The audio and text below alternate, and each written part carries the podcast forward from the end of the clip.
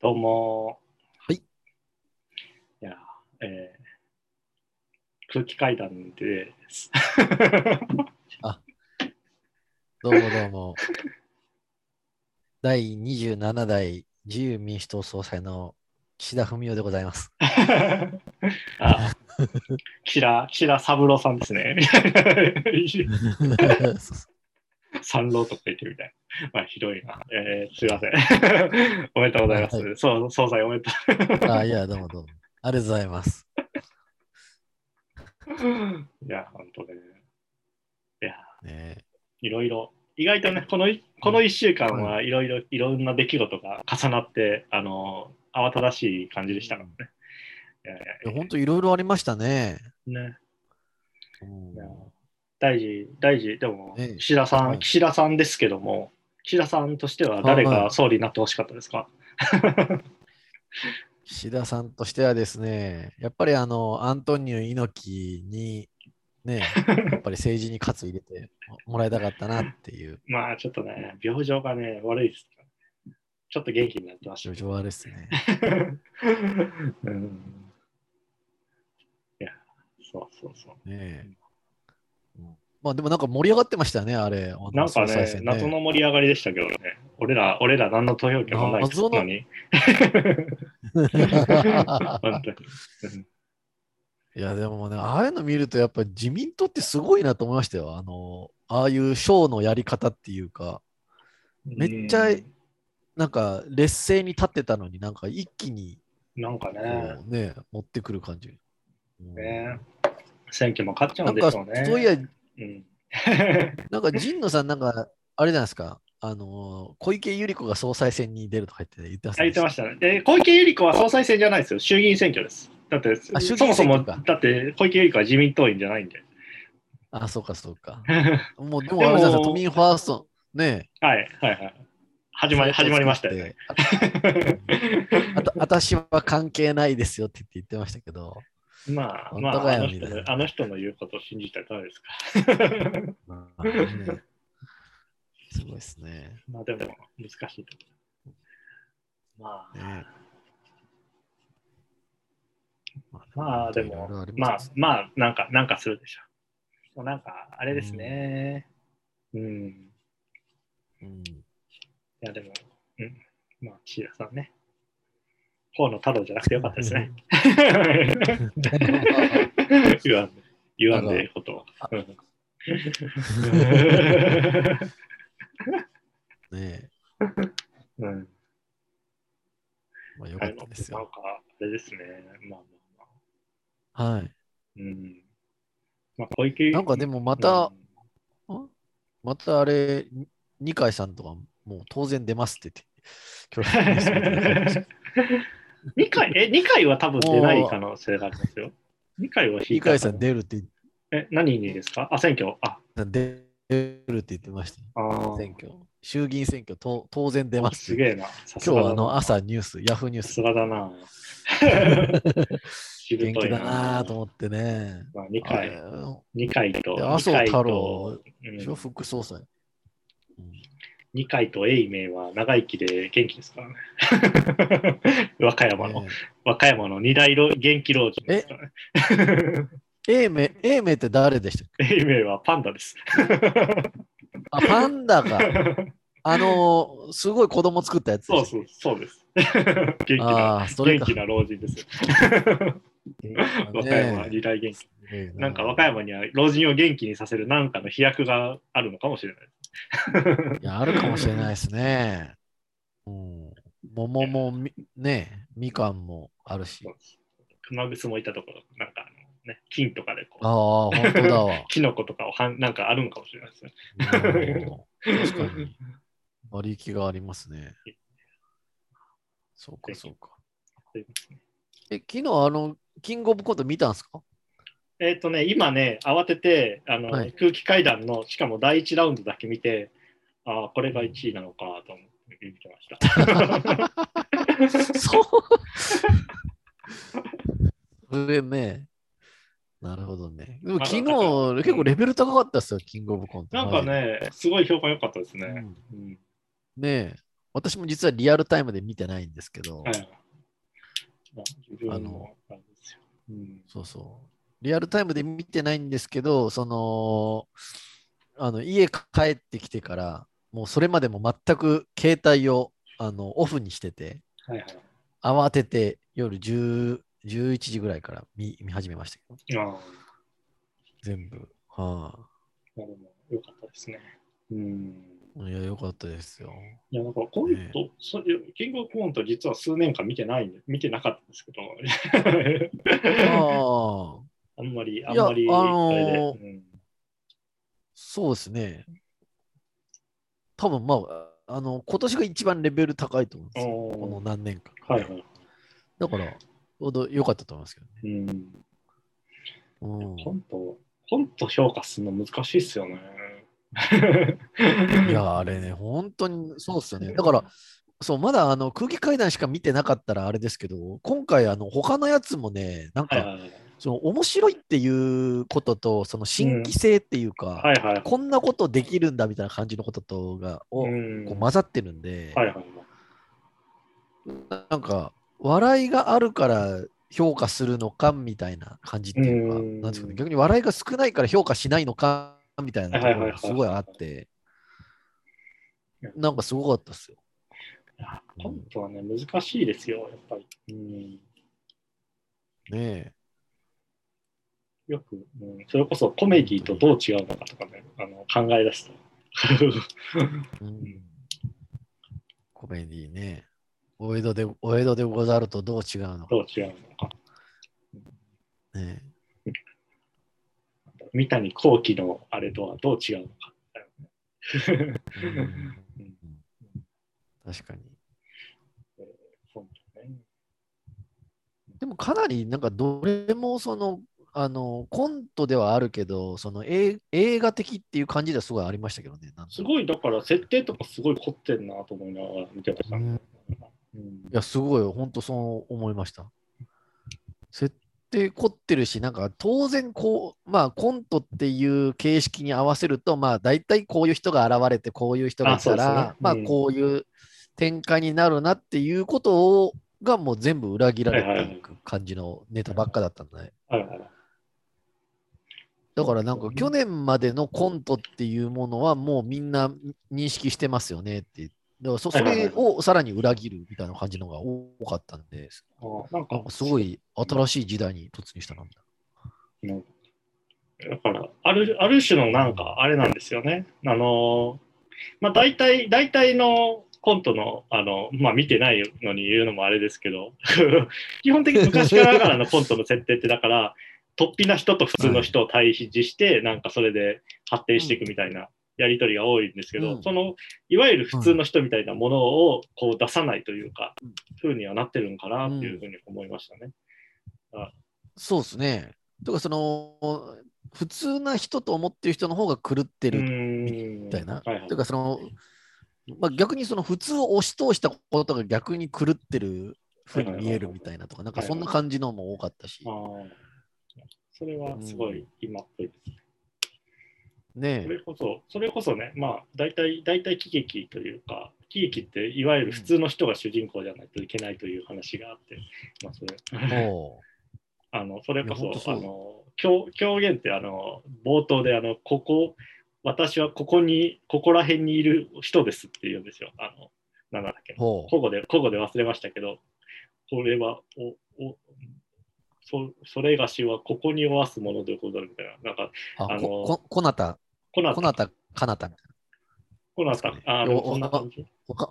わかんないですけど、し なんか、まあそんなまあ簡単に言うとここら辺にいる人ですというしか言ってなくてあの説明になってねえよみたいな冒頭で始まるんですけど あのうん。まあ、それそれぐらい普通の人ですよっていう、まあ、姿勢の人々ですよみたいな感じの始まり方から始めることが多いんで、なんか、うんその姿勢、その普通の人っていうものの感じあのいが、まあ、変わってきてるみたいな話なんでしょうね、きっと、今は。ああ、いや、そうかもしれないですね。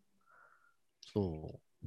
だから、その普通の人は普通、その人を設定してしまえば、その人が普通に生きてるだけなんですけど、はいはいなんかそれが、あの、勝手に俺が思ってる普通の人と違うみたいな感じの、そのちょっとした違和感みたいなのが、あ、こんな、こんな見方するんだみたいな感じの面白さがすごいあるのが多かったですね。そうですよね。ねえ審査員あの全員変わって一発目があれだから、はいはいはい。もうめっちゃやりにくかったんじゃないかなと思いますけどいや、大変だと思いますよ、あれ。大変ですよね、本。うちその家で奥さんと一緒に見てたんですけど、僕あの毎回毎回、あの、一組目が終わったら、これはもうカエルって優勝するんちゃうかって言ってて、二組目、あの、ジジェラードン出てきたら、ジェラードンの方、いや、ジェラードン優勝やなとか言ってたあのずーっと言ってて、うん。ほとんどす最後らへんまでそれ言きましたけど、うん。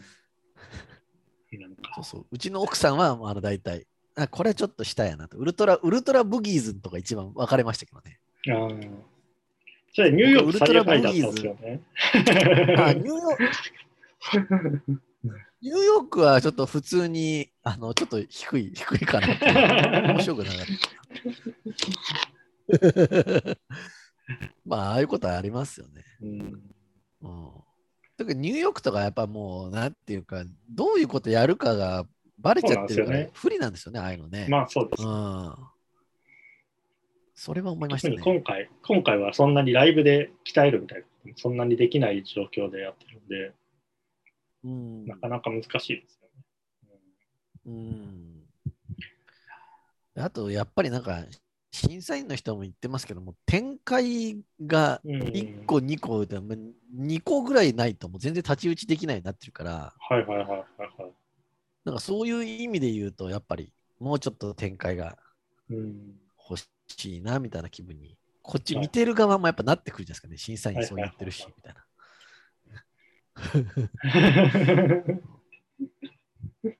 展開ね。まあ、うんまあ、展開が全てじゃないですけどね、絶対ね。まあまあ、それはそうですけど、でもう、んまあ、展開作った方がやりやすい。やりやすいっていうかね、やりあのなんだセ、セット、セット、セットとして作っちゃうと展開しづらくなるから、そかなんかそういうことを考えたりします。まああ。あ、うん、まあ、確かに、確かにそれは僕も思ってました。空気階段のやつって、あれですもんね、セットはあんまないですもんね。そうっすよ。あれあ、ありましたっけ、最初。後ろ最初のやつ。つは、あの、いあれです、椅子だけですよ、最初は。で、椅子取ってから。椅子だけですもんね。そうそうそううん。で、何回も暗転して、変わっていくのがそうそうそう。3回ぐらいし3回ぐらいして。うんでうんそれこそ、キングオブコントじゃないけども、あの、はい。えーなんだっけ。あーえーマジカルラブリーがあの M1 撮った時にあの電車っていうシチュエーションをすることによってこうあの、はい場所を移動するとかそのは導入とかのこうシチュエーションをこう作んなくてもいいっていう方法を取ったっていう話をしていて、なるほどなっていうふうに思いました。まあうんおーなるほどね。うんうんそういう、ね、ことを考えたりします。そうマジカルラブリーもね、面白かったんですけどね。うんそう。面白かったんですけど、なんかその、シルエットというか、なんか、モチーフがちょっと若干その、M1 の時の、はいはいはいを。ちょっと想起させるようなネタになってて、まあそうですよね。うんあれもったいないなと思いましたけどうね。んあの別になんかあのそそれはそれ、これはこれで別に普通に面白いんですけど、はいはいなんかやっぱ既視感があるっていうのがあれなんですかね、コントにとって一番なんか面白かろうが何しようが見たことある感じだったら、もう超えてこないみたいな。うんうん。ねえ。そうなってくるともう、究極笑いなんか取らなくてもいいんじゃないかっていう気にもなんとなくねい やまあ、それでもいいと思います。だから、あの、最終的にはでも本当にそういうふうになっていく可能性ありますよね。だから理解、理解するまでにそんなに。ですね。うん、うん。そうそうみんな、みんなこう実際ななんかうんそうそう。今回のやつも、カエル亭のやつとか、あの、そいつドイツのやつとか、ちょっとホラーっぽかったりしたんで、はいはいはい。ね、かなりなんかあの、ホラーに行くんですね。まあ、まあもともと落語とかも怪談話とかあるんですよねなんか思うのはあれですね、あの、ギャグ漫画家がホラーに行ってしまいがちな、なんか、あ流れがすごい。い近い気がしますね。うん誰だ？あのうん、古谷実とか。かなり近い。ああ、本当ですね。うん。そんな感じがしますね。うんうん結局その日常にある違和感みたいなものをこう注目していくとどっちかに転んでしまうみたいなところがあるんでしょうね。なんかおー確かにね。でもそうなってくると、あれはな、結構お客さんによるという感じですよね。うん。お客さんがその時に、ひえーっていう人が一人でもいたらもう、そのひえーの声で、あ面白くないんだみたいになっちゃうけど、それを笑う人の方が圧倒的多数を占めてくれると成功するしみたいな。そうですね。ななんか何年か前の R1 で、あの、元巨匠のあの岡野陽一でしたっけ？あの人がなんか、あの、散歩するって言って、はい。鳥鳥を連れて散歩するって言って、あの、風船につけた鶏肉を浮かしてた時あったんですけど、はいはいはい。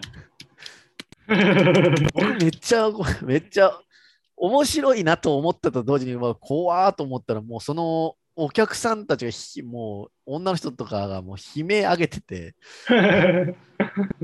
おもろかったんですけど、その鶏鶏肉をペットだって言って、あの 持って歩いてるやつ。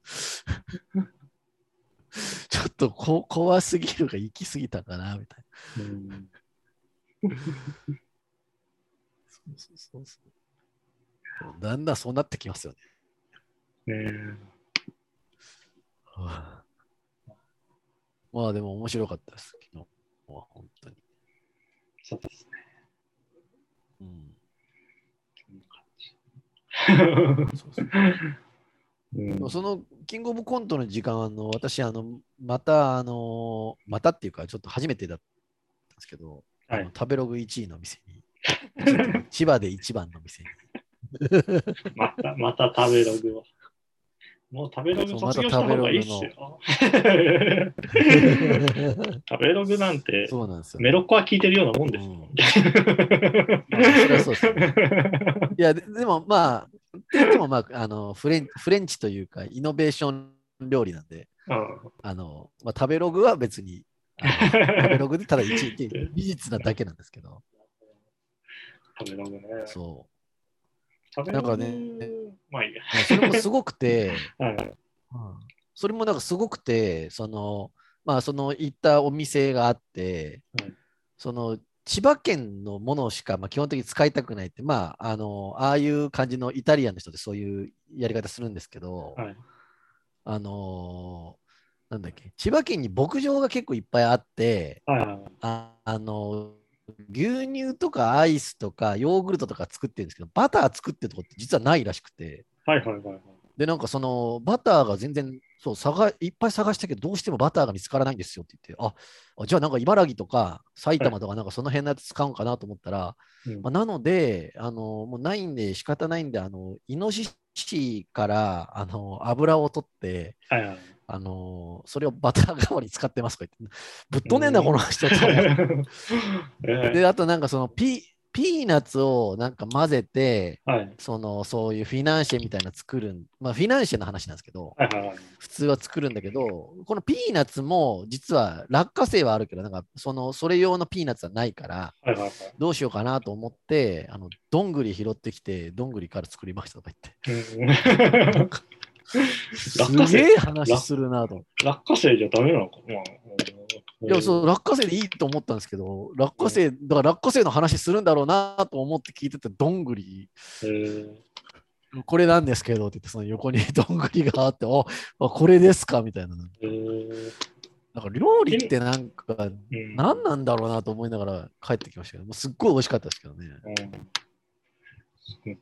イノシシの油。だってうん、でバター、バターななかったらもうこの料理できないやと思うんじゃないかなと思ったんですけど、うんイノシシの油って てか、バター最悪作りゃいいじゃないですか。それも思いましたよ。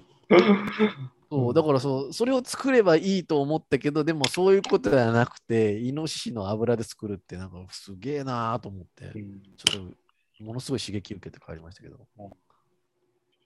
うん、そそれもね、結構あの、なんだろう、3、4ヶ月前に予予約して、たまたまこの日が空いたから行くってなったんですけど、はいはいはい。これたまたまあれじゃないですかね、緊急事態宣言明けたあから、そうですね。そうなんですよ。あの、ちょっと、うんそう9月中はもう一杯ダメだったんで、うん。なんかすげえラッキーだったなと思って。うん。うん、予約あねえ来週予約し今のなうちですよ、飲食店。いそうね、飯はもう、どうせあれでしょ ?12 月とか1月とかだったら第6波来るんでしょ？まあみんなそう思ってますけど、まあ、そこはそう言わずに、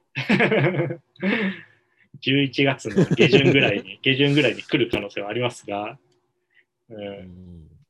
忘年会、忘年会シーズンに緊急事態が可能ではなく、やっぱまあ緊急事態宣言が抜けたって忘年会しちゃダメなんですけど。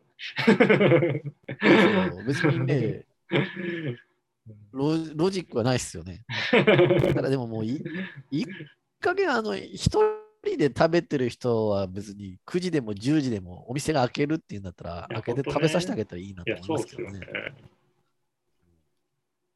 8時ってね、かなかのもんですよ。8時までに、8時までに家帰れないやつ結構知ってますよ。そういう働き方してる人。いや、自分も最近そうなんで、あの、ようやく着いた時に8時、街に着いて8時なんで、飯食えずに帰るみたいねえ。ああ、そうなんですか。神野さんもそういう感じな。そうです、そうです。そういう時あるんですか？いや、結構普通にありえますよね。いや8時。全然ありえますよ。うん。大体、大体ラーメンなんて8時前に食う飯じゃないですからね。本当に。本当そうですよねえ。ラーメン、牛丼、そのなんか生活必需飯だけは 許してやってくれ。ね大事な、ね、ライフラインこと、牛丼とかはね、本そうそう、牛丼の。牛丼うまいっすね、本当に。そうかな。亀、亀飯がね、そん。なに美味しいかね。まあ、あのー確かに前回、あのー米の話されて、はい。あの確かに米を、米のことあん。ま考えたことなかったなっていうのは思いましたけど。自分はちゃんと最最初に吉野家の米はどこ産なのかを調べてから挑んでましたからね。ああ、すごいな。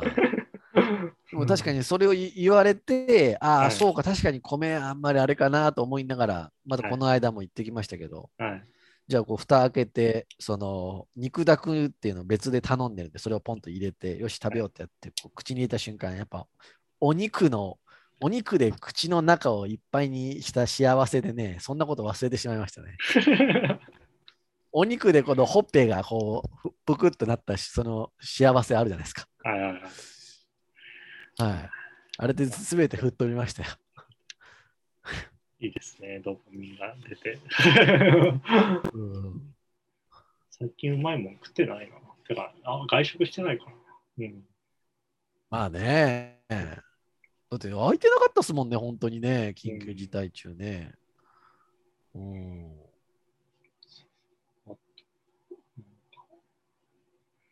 うんねそうあれ食いたいんですよね。あの、まあ、ただ本当に食食いたいだけなんですけど、あのはいはい。丸亀製麺とあの TOKIO がコラはいボしてる。トマトカレー。うま、そうそう、うま辛トマトカレーうどん。うどんみたいなやつ。うん。あれちょっと食ってみたいですね。うん、あれ食ってみたいっすよね。あれ食ってみたいけど、なんか、あの、絶対うまいに決まってんじゃないですか。まあそうですね。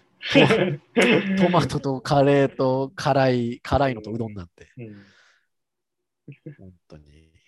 やっぱあれですね、ミリオンヒット飛ばす人たちは違いますよね、ちょっといや、ね。やっぱすごいですね。うん、ねえ。もう永瀬の穴を埋めるのに十分なものを出してきましたからね。いや、いや本当 そうっすよ。うんなんならね、もう山口の分も、ねね。埋まってますよね、あれね。トトマト、トマト分ぐらいは多分山口で、カレーがなかったでしょ。で、本当そうそう。うん。そういうことか。じゃあ、あれは TOKIO そのものなんですね。あれは TOKIO そのものですよ。 Ambitious Japan ですよ、すごいなあれこそ。 Ambitious Japan。 only。Only you えー。食いー、たいね。まあでも、月見は一応食ったけど、まあ月見、月見は月見以上のもんないしな。あ、月見バーガーですか？月見が。あの、マクドの。うん今年あの、ケンタッキーも月見やっ月見てた出しましたね。そうですね。そうなんですよね。だから、あれ、期間中に実は買いに行って、僕らあのドライブスルーが家の近所にあるんで、ドライブスルー普通のお店なんですけど、うん。ここドライブスルーで行ってて、あのご注文どうぞって言われたときにパッと見たら、月見終了しましたって、なんかあの上にシール貼ってあって、はいはい僕らもう月見食いに来てるんですよ。はい。でもドラドライブスルーでもうもう渋滞の中、ここまでたどり着いて月見ないって言われたから、うん。普通にチキン3つ頼みましたけど、あれ困りますよね、マジで。月見を食うつもりで来てて、ちなんか、なんか、辛いの食おうと思ってきてなくて、チキンはまだいけるけど、うん月見バーガー食おうと思って行って、ただのチキン食いたくないんですよ、普通に。もう口がなんか照り焼きっぽい味になってるから、はいあれ嫌だったなあ、売り切れといえばね、あれ、あれ売り切れなんですよ。あの、カップヌードルの今あミックス、ミックスが、あの、話題になってるじゃないですか。あれの、あれの、あれのシーフードカレーがね、あの、近所のコンビニになくてですね、あ、そうなんですか？売り切れてて、あれ、もう、もう4回ぐらい食いましたけど、あれ一番うまいっすよ、あれ。あれ、あの人類が作ったカップラーメンの中で一番うまいっすよ、あれ。いや、きっとそうなんだろうなと思いながら、まだまだ塩豚骨と味噌、味噌、あ、じゃあ、味噌豚骨と塩ヌードルしか食ってないですね。それ食ってないな。食ってないけど家ありますけど、なんかね、チーズカレーんチーズカレーチーズ、あ、チーズカえ？カレー。とチリトマトの混ぜたやつとかも。うんうん。もうほぼほぼ TOKIO と一緒だな、今。TOKIO じゃないですか。TOKIO っぽい TOKIO じゃない TOKIO です。ね。TOKIO っぽい TOKIO じゃない。そうそうそう。男、男組とかですね。ねえ男闘呼組。確かにそうですね。時、時っぽいですもんね。元祖バンド。もしくは、もしくはザ・グッドバイ。野村よっちゃんそんなのバンド。あ、よっちゃんの？ああ、う ん本当だな。うんいやまあ、あれもまあまあまあ美味しかったんですけど、チーズってなんかあんまり表現できてない気がして、あの最後にこう粉のやつかけるんですけど。やっぱあの、シーフードカレーがもう圧倒的にうまいですね。うんはい食いたいですね。食いたいですね。食いたいものシリーズね、いろいろあるんですけど。それこそ前、大臣があの透明なイカが食いたいという話をしてたじゃないですか。ツイッターで確か。そう いや、取り寄せました食いたくなって。あの、今、あの、あ、そうですか。はい。呼子に行かないと食えないのかなと思ってたら、あの兵庫県でも食えるところがあるよという、はいお達しを母親に教えてもらい。えー、そうなんですか？そう。すごいな。あの、だから兵庫の北の方ですね。だから城崎行ったついでに行くのがベストああ、はいはというこいはい。とを言われて。へえ。ただまあいシーズン、ねシーズン的にはうん夏なんで、イカのシーズンは。あの、まあ、あ、そのそうなんですか。今年の夏は。なんかね、そうそう。いろんな、いろんなことを母が新宅を教えてもらいましたよ。あの、佐賀にサウナの聖地があるんだよとか。ああ、それ、それさ茶道でやってた。やってました最終回ね。は いサウナ、サウナ。あのね、そう、それすごい。かったっすよ。いや、すごいですよ、あそこ。あそこすごいですよね。あのー、あれそその、その旅館の話ですよね、多分。そうです、そうです。茶道でやってた竹雄、竹雄市あの。チームラボが監修して そうです、そうです。かな、多うん、いや、あ分。れすごいすごい、たまげたな。たまげましたけど、多分ト、ベストサウナめっちゃ高いんだろうな3年連続ですよ。え、あれね、でも1万ぐらいですよ、確か。そんなにめちゃくちゃ高いわけじゃないですよ。え、そうなんすか？っていう話でしたよ。そんなにめちゃくちゃ高いわけではなかったと思います。マジっすか？行こうかなあの、GoTo トラベル始まったらマジで。まあいいじゃないですか。いいですか、別に。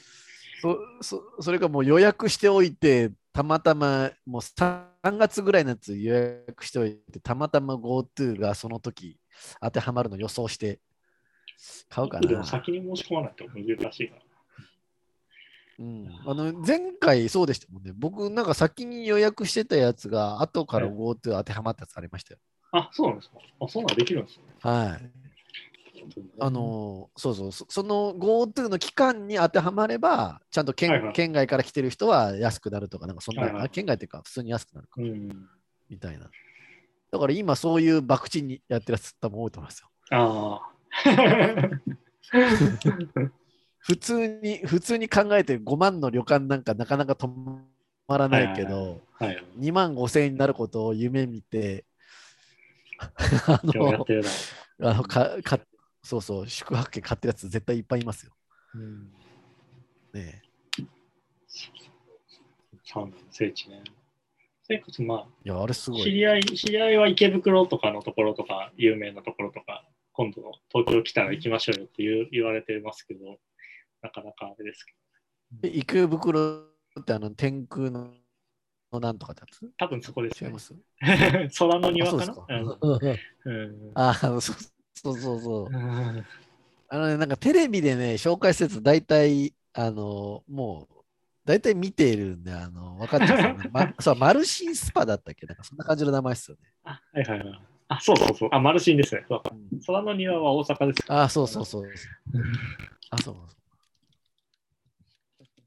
ちなみにね、あの、うちの近所、10分ぐらいのところのやつ、あれなんですよ。あの、テレビチャンピオン、戦闘を、あはいはの、チャンピオンになった人が作った夢のようなサウナがあって、はいはいはい。その前、そこ何回か行ったことああ行ったことあるんですけど、なんかあのーサウナ室がね、110度なんですよ。はいはいはい。めちゃくそ暑いなと思って、これ暑すぎるわと思って、まあ本当に短くして出るんですけど、はい出たらめっちゃくちゃ決まって、やっぱ暑い暑いサウナ最高にいいなと思ってたら、やっぱなんかその超評判のところらしくて、うんテレビでやってましたね、この間。そうそう、サウナねそう。そうサウナ逆にあの水風呂冷たすぎるところとかあるじゃないですか。あ ーあー、僕苦手、はっきり言って苦手なんですよね、あれ。いや、でも、つあの冷たすぎるのはね、さすがに結構びっくりするのはあるんでね。だって神戸サウナも一応11.9、11.7じゃないですか。あれも結構低めですけど。うんあ低いっすね。あの、たるみの某サウナとかね、9度とかなったりするんですよ。9度ってって。普通に普段でも13度ぐらいで、それでも、うん、足痛くなるのに。うんなんかね、あのね、サウナ好きになればなるほど冷たい水が好きっていう定説あるじゃないですか。はいはいはい。あれ、俺、私はあの断固反対派なんですよね。だって、普通に考えて心臓に悪いじゃないですか。まあ悪いですね。ねえ。うん。だから、いや、別に普通に10 15度というか、もう17度ぐらいで別に17度、構わない8度でいいと思いますね。うん。いや、いいっすよね。心臓がびっくりしないぐらいで。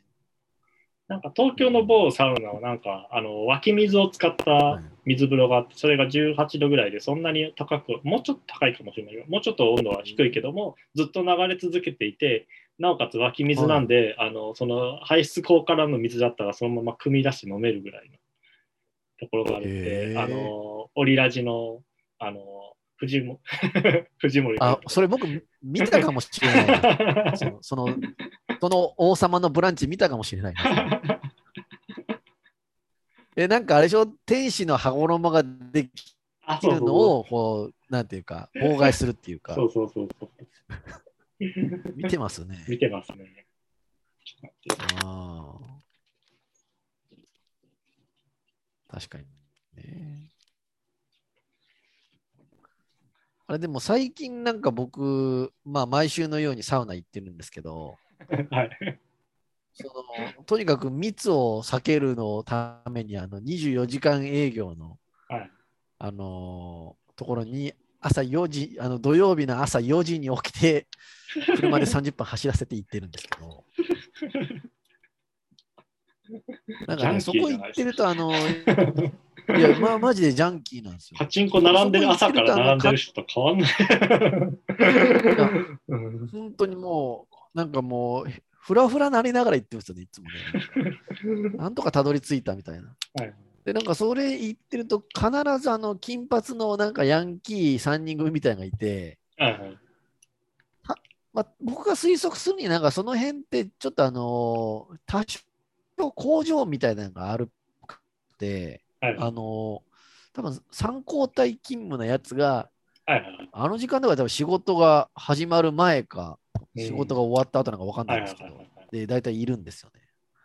で、あの、今、サウナって基本的にあの黙っとけって書いてあるんですよ、もういっぱい。はいはいはい。はいそうだ黙っとけって書いてあるのに3人でね、あのベラベラ喋ってて、はい。すごいいつも嫌なんですけど、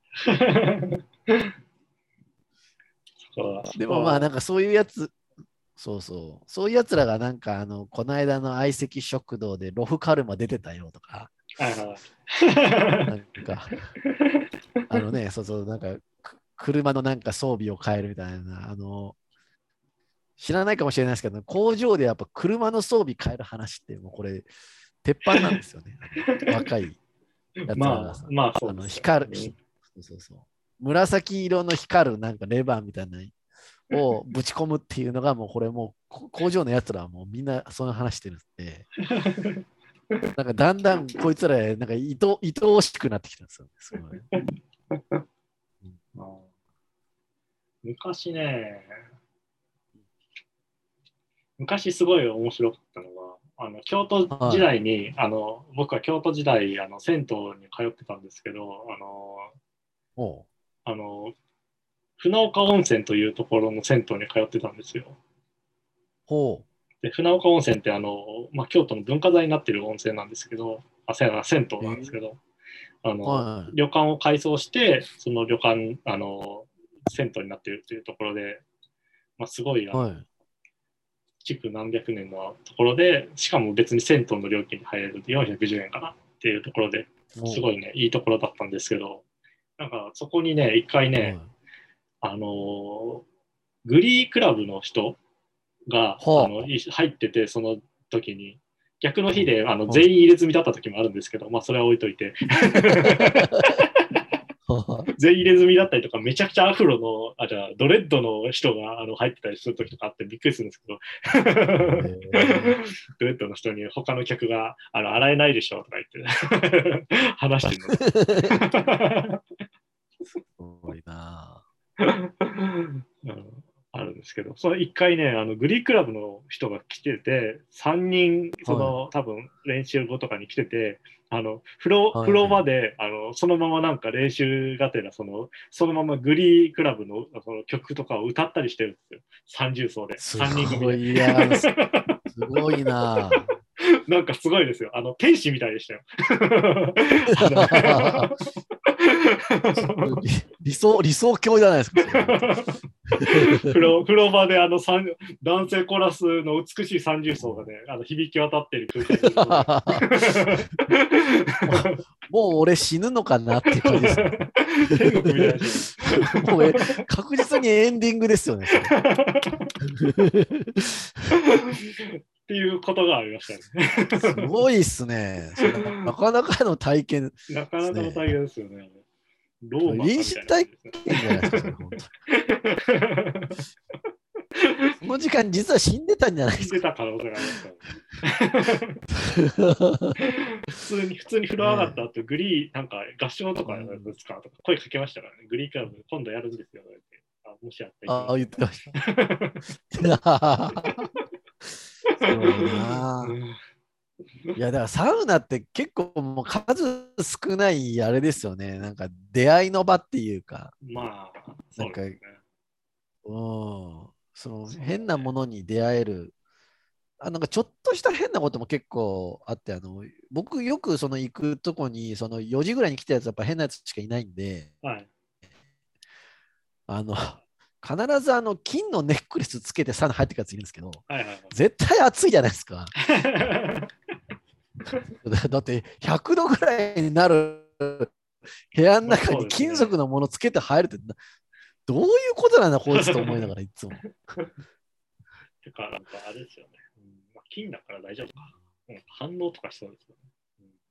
大丈夫なんですかねねえ。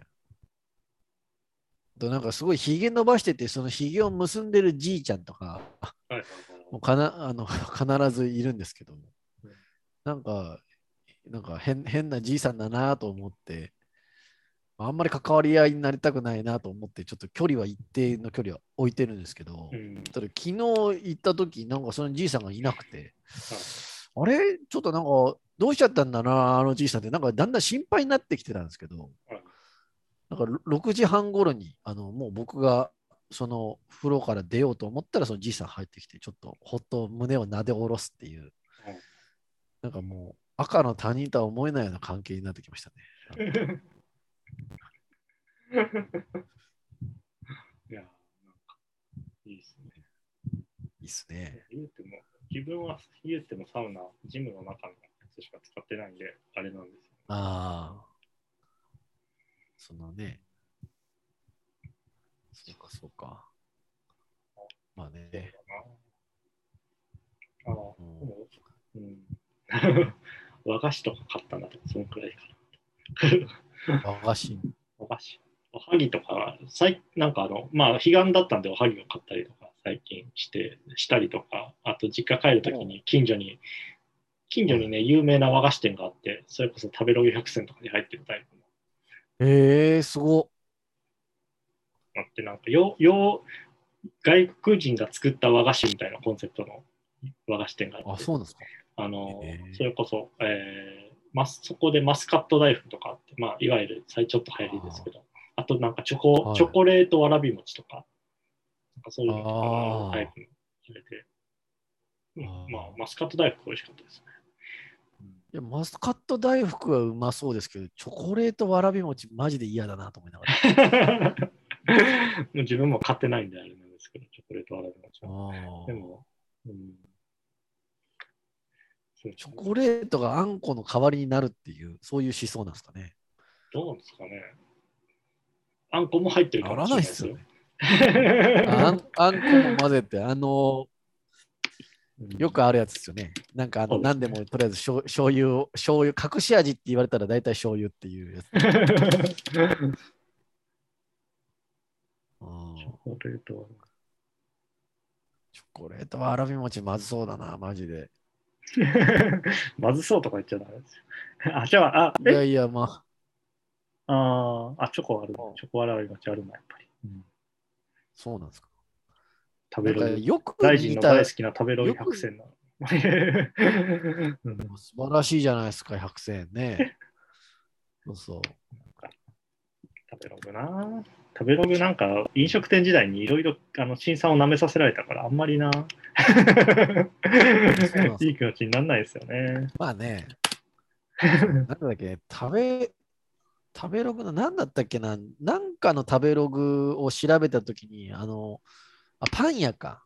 はいはい。パン屋、ちょっと前になんか所用があって中目黒に行ったんで、中目黒のパン屋はいはい。調べて、で、なんか、あ、ここなんかすげえ美味しそうだなと思ってはいはい行って、あの、その100名店書いてあったんで、あ、いいじゃんと思って買って帰ったんですけど、買って帰って気づいたんですけど、はいそこ新宿で僕行ったことある店で、はいはい。もうチェーン店を2個も3個も100名店に指定するの、これおかしいだろうと思って、新宿行った時も僕、この辺で100名店のパン屋ないかなって調べて、そのパン屋行ったんですよ、確か。はいはいはい。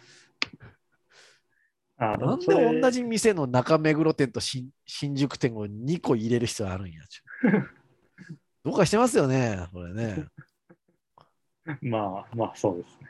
あ、でも入ってないかな。まあまあ、食べログ3.5か。3.5、まあ、3.5立派ですよね。うん、なんかでも食べログね、まあ、普通、普通に、普通に食べログのわ悪口を言い出すとあれなんですけど。あの、食べログの、あの、店で書いてある番号って、あれ、店の番号じゃないんですよ。え、み、店、番号？何あの、普通に予約用ので問い合わせ番号、普通に店の情報に載ってるじゃないですか、食べログの。ああ、ああ、ああ、はいはいはいはい。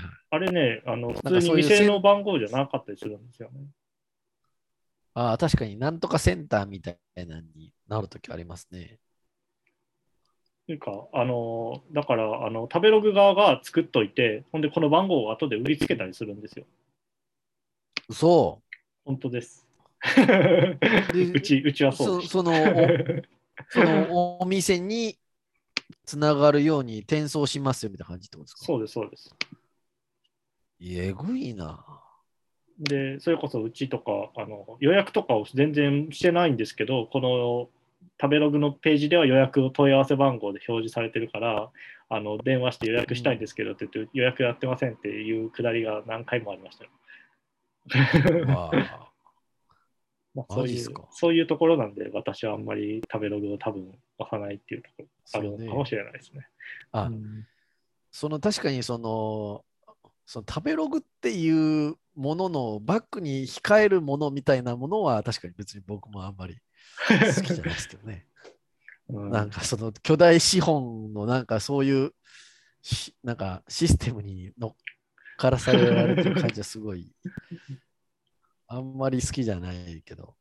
ね。そう。でも千葉ってミシュランがないんですよね実は、まあ、こんな、本当に次他の権威の話しますけど。そうなんですよ。だから昨日行った店もそのなんかん？は7月ぐらいに行った店もあのー食べログで4点4.35とかそれぐらいだからすごいんですけど、ミシュランには入ってなくて、うんその代わりなんか昨日行ったとか、なんかもう一個ゴエミオっていう有名な、あれもそのフランスとかそういうあれなんかわかんないんですけど、うんあるんですよ、なんか。もう一個のミシュランみたいなやつ。はいはいそうそう、それには載ってるっていうとこだったんですよね。なんか今、今、ちなみに地元の尼崎を見たら、ほぼ、ほぼラーメンですね。いや、もうね、そその問題もね、あるんですよ。あの、食べログのことを僕毎日考えてるんで、これ、すごい有識問題なんですけど、食べログのね、ランキングっていうボタンをとにかくその地名入れて押すのがすごい好きなんですよ、僕は。はい結構。そうするとね、もうおっしゃる通りでね、ほとんどラーメンなんですほ。とんどラーメンですね。ラーメンはね、あの、確かに、その、なんか澄んだスープの醤油ラーメンも俺は好きだけど、普通になんかあのおかんが作るような味噌ラーメン食いたい時も結構あるからちょっとなんか外してちょっと外してほしいっすよねなんかまあ、そうですね。ちょっとね、どこまで出出るとな、すごいな。うんいやあのでも本当多いっすよあの、うんどの地域でもやっぱラーメン屋が1位から5位まで、はい無料会員だからはいはい 無料会員ただ無料で見てるだけだからあの5位までしか見れないんですよはいはい。そうするとそのもうほとんどラーメン屋になる可能性すごい高いですうん。なんかとんかつとか知りたいじゃないですか、普通。はい。どうせだったら。まあそう。だからなんかまた柏、とんかつとかでまた別に調べなきゃいけないから嫌なんですよね、あれね。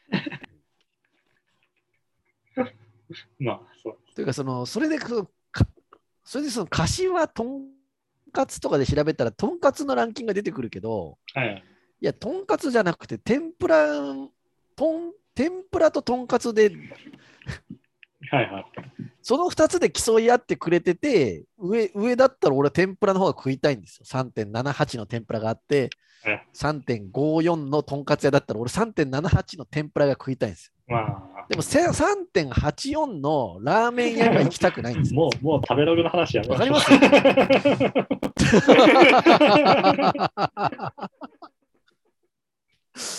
俺の、俺の食べログへの仕様、仕様変更を求めゼロ年代の文化ですよ。玉木くんかなんか、ねえ、玉玉木くんかなんかって、あのー結構パソコン詳しいから、はいはい詳しいっていうか、まあそういうプロだから、うんあれ彼とかに頼んで、なんとかそういう検索できないから、今度行ってみようかな。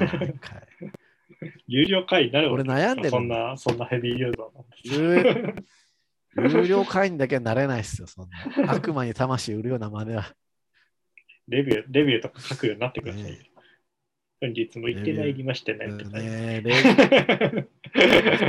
そうようやく秋らしくなってきましたので、奥さんとツーリングに。やったーやったー緊急事態解ななんなんだ、その話。解除だ酒が飲める飲めるぞビールジョッキのアイコン。ねえ。あれすごいな、ほんとに。マジでね。ねそういや、なんか、あれは、あの、ちょっと話、あれですけど、ガラッと変えますけど、はい。なんか映画とか最近見てたりするんですか？あ、でも結構見てましたよ。えでもドライブ・マイ・カーも前見た言ってましたよね時言ってましたっけ？で、その後、えっ、と、シャンチーも見に行ったし、あ、シャシャンチーどうでしょ面白かったですよね。シャンチー最高ですよ、とりあえず。先に言いますが。えーねめっちえ。いや、ゃいいです。いや僕も見ま見ましたけど、あ、見ました？シャン、はい、シャンチー僕もすっげえ面白かった。シャンチーはとりあえず。前半、ね前半最高ですよ。特に。ねバスシーンまでは、あの、マーベルシリーズでもかなり随一の出来じゃないですか。そ前半のバスファイトまでの流れとかは。うんえ、バス？バスなんか出てきましたっけ？バスの中でた格闘するじゃないですか、サンフランシスコの。ああ、ああ、ああ、バスの中で格闘すごかったっすよね。あれ最高ですよね。おーあれすごかったですね。どうやって撮影してんのっていう感じうの。ん、まあそうだし、あの、シチュエーションとかも。いや、あれはね、よかった。最後ねの。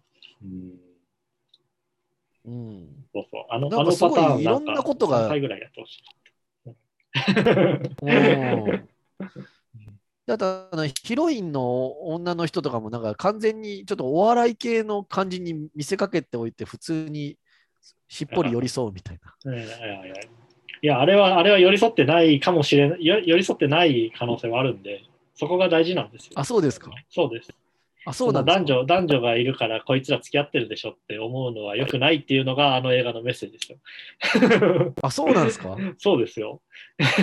いや、なんか、なんか僕的にはなんか、いや、あの二人、普通になんか、あの、いいなと思ってましたけどね。いやいい、いい関係性なんですけど、だからそこそこをなんか変な詮索とかするのは良くないっていうのが、あの映画の一番大事なメッセああ、まあね。なんかね、あの、竜、竜とか出てきて、僕、竜とか出てきてる、あの、後ろの後半のやつも好きでしたけどね。あー後半はどんなスケールな、ー スケールえぐすぎるじゃないですか、マジで。ル 謎のスケール感でしたよね。謎のスケール感ですよね、あれ。いやーまあまあ。あと、あの、あれが好きだな、あの、なんか、ポコポコ動く、なんか、あの、羽の生えた、あの、顔の首のないやつ。キモすぎて、マジで。なんか、なんかのレビューでだんだんと可愛く見えてくるが不思議って言ったけど、俺全然ずっとキモいなと思ってました。普通に。う んめちゃくちゃキモいです。あれね、見ました。まあまあ、あともうトニー・レオンがもう相変わらず最高なんでね、もう僕はね、トニー・レオン大好きなんですよ。トニー・レオンってあの、おおやじ、おやじですか？親父です、親父ですよ。親父よかったっすね、親父ね。トニー・レオンはね、うん。やっぱ最高ですね。ねえ。やっぱり往年の映画スター。いやちゃんいや、確かにあの出てきた瞬間に、ああ、この人かっていう感じの、なんか、うん。ああいう安心感ってすごいっすよね。いやなんかうね、んいや、素晴らしかった。もう苦悩する表情とかね、もうそれだけでいいですよ、やっぱり。スターって。あいいなとー ね え。何もう恋する惑星とか見てないですか？え、見た、あ、恋する惑星って見たことあると思うんですけど、もう全く覚えてないですね。何一つ覚えてないです、ね。何のきっかけも覚えてない。あとなんだろう。20、2046は俺も覚えてないけど、あにえ、キキム、キムタクのやつですか？そうです。ねえ。うん、それは見見てないかな？見てないけど、なんか、テレビでやたら宣伝してたから、もう見た気になってる系ですね。あーあれでも全然宣伝と内あ容映画違いますから、ね。宣伝されすぎて見た気になってるやつあります。あ、そうなんですか？そうですよ。キムタクが出てくるのは、あのキムあのさそのトニー・レオンが作家で、その書いてある小説の話が確かキムタクの話、キムタクが演じてるんですよ。みたいな、そういう物語なんで、全え然 SF でも何でもないんですよ。あそうなんですか？そうです、そうです。そんな話だったはずです。へえあ。でもそんなにね、あ、そうなんだ。あのーあれなんですよ。よく言うあるんですけど、あの菊池成吉の、あのー夜の全裸か、夜の全裸、えーペペトロメタスからの夜の全裸のあの音楽にうん勝手にその2046の映像をマッシュアップした映像があの YouTube に上がってるんですけど、それの方がいいです。はい。それの方がいいですす。はい、映画本編より。本編見るより。本編見るより。もうね、それがいいめちゃくちゃいいんで、あのトニー・レオンものかっこいいシーンとかが、ね、全部こう、そこの映画の中でやってるのが全部あるんで、その後本、それ見て、あ、本編見直そうと思ったら、本編そんなに良くなくて、格が落ちる感じ。角度落ちるので、あの、あそういうのあるな。いや確かにね、映画館とか行って、あの、宣伝の方が面白かったみたいな結構ありますからね。まあ、それはよよくあります。あの。それこそ、僕は昨日がっか007も見たんですが、おとついか。うんほうほうほうあの宣伝あ宣伝の方がとは言いませんけどあの前半のアクションの見せ場が大体宣伝で流れてしまっているので、あそれで残念みたいなそれあるわ。それありますよねだから僕、あの、ワイルドスピード絶対見ないんですけど、はいはいそれはもう、あの、宣伝でもう、大体見ただろうって思うから。まあそうですね。ねそういうのはめちゃくちゃありますよね。それで言ったらなんだろうな。それで言ったらララランドとか俺割と宣伝の方が良かったなっていう。ああ、まあね、それはあるかもしれない。確かにね。うん。もっと泣けるはずだったみたいな。宣伝というかあのポスターのあのシーンの方がいいなみたいなみたいなのがすごい良かったあれ確かにね、ポスター素晴らしいですもんね、ララランド。うんそういうのありますねねえ。いや、いいっすね。映画もいろいろ。まあ、ノータイムトゥダイ良かったですよ。うんん？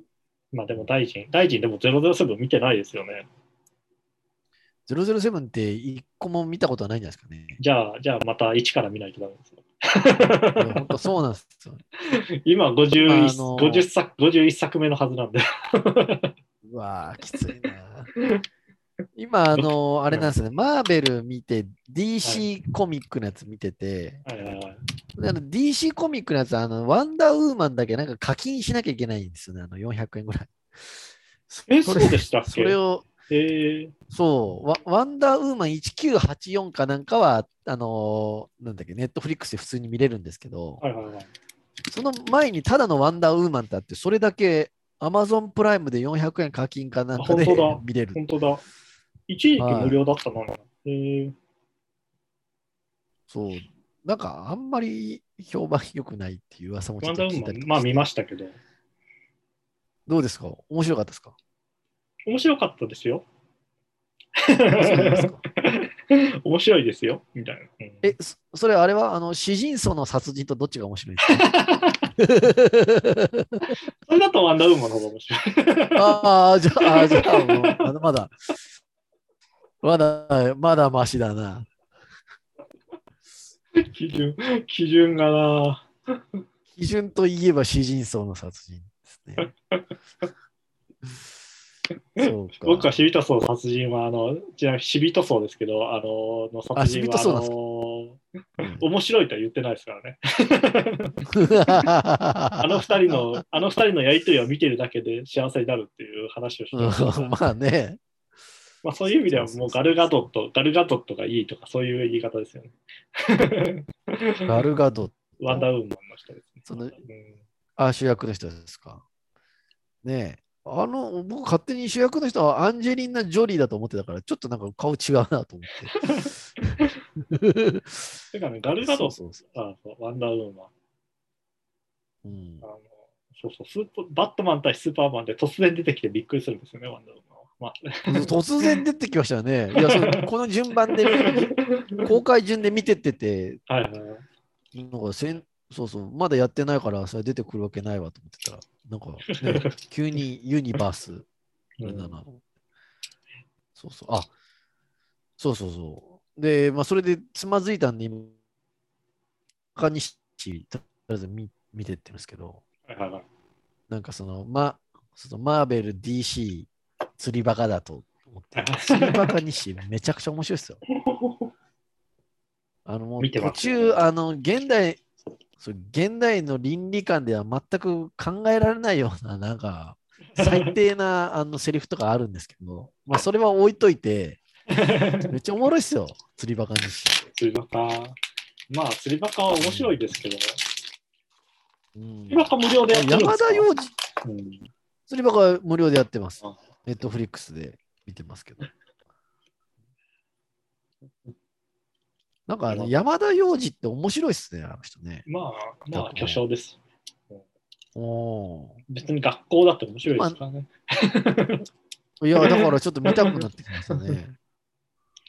うんでも本当、あの、浜ちゃん、浜ちゃんなんか釣りバカ日誌見た後、会社この間行ったんですけど、あなんか自分が浜ちゃんのような気分になってしまって、すごい。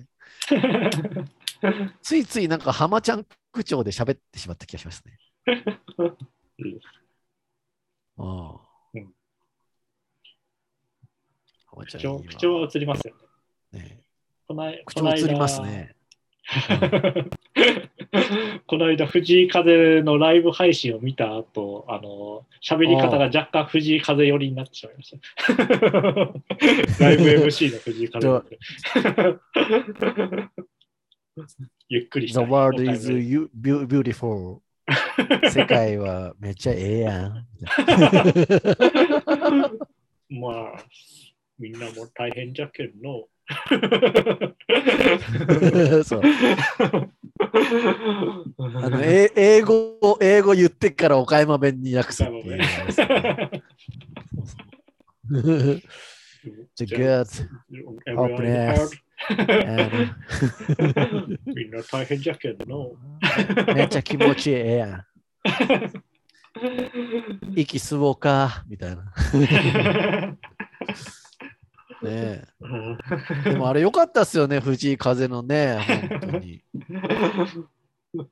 まあ、そういうのわかります。うんあと、サラリーマンものとしては、今、あの、課長島工作が無料配信してるんで、それで、あの、会社を勉強してます。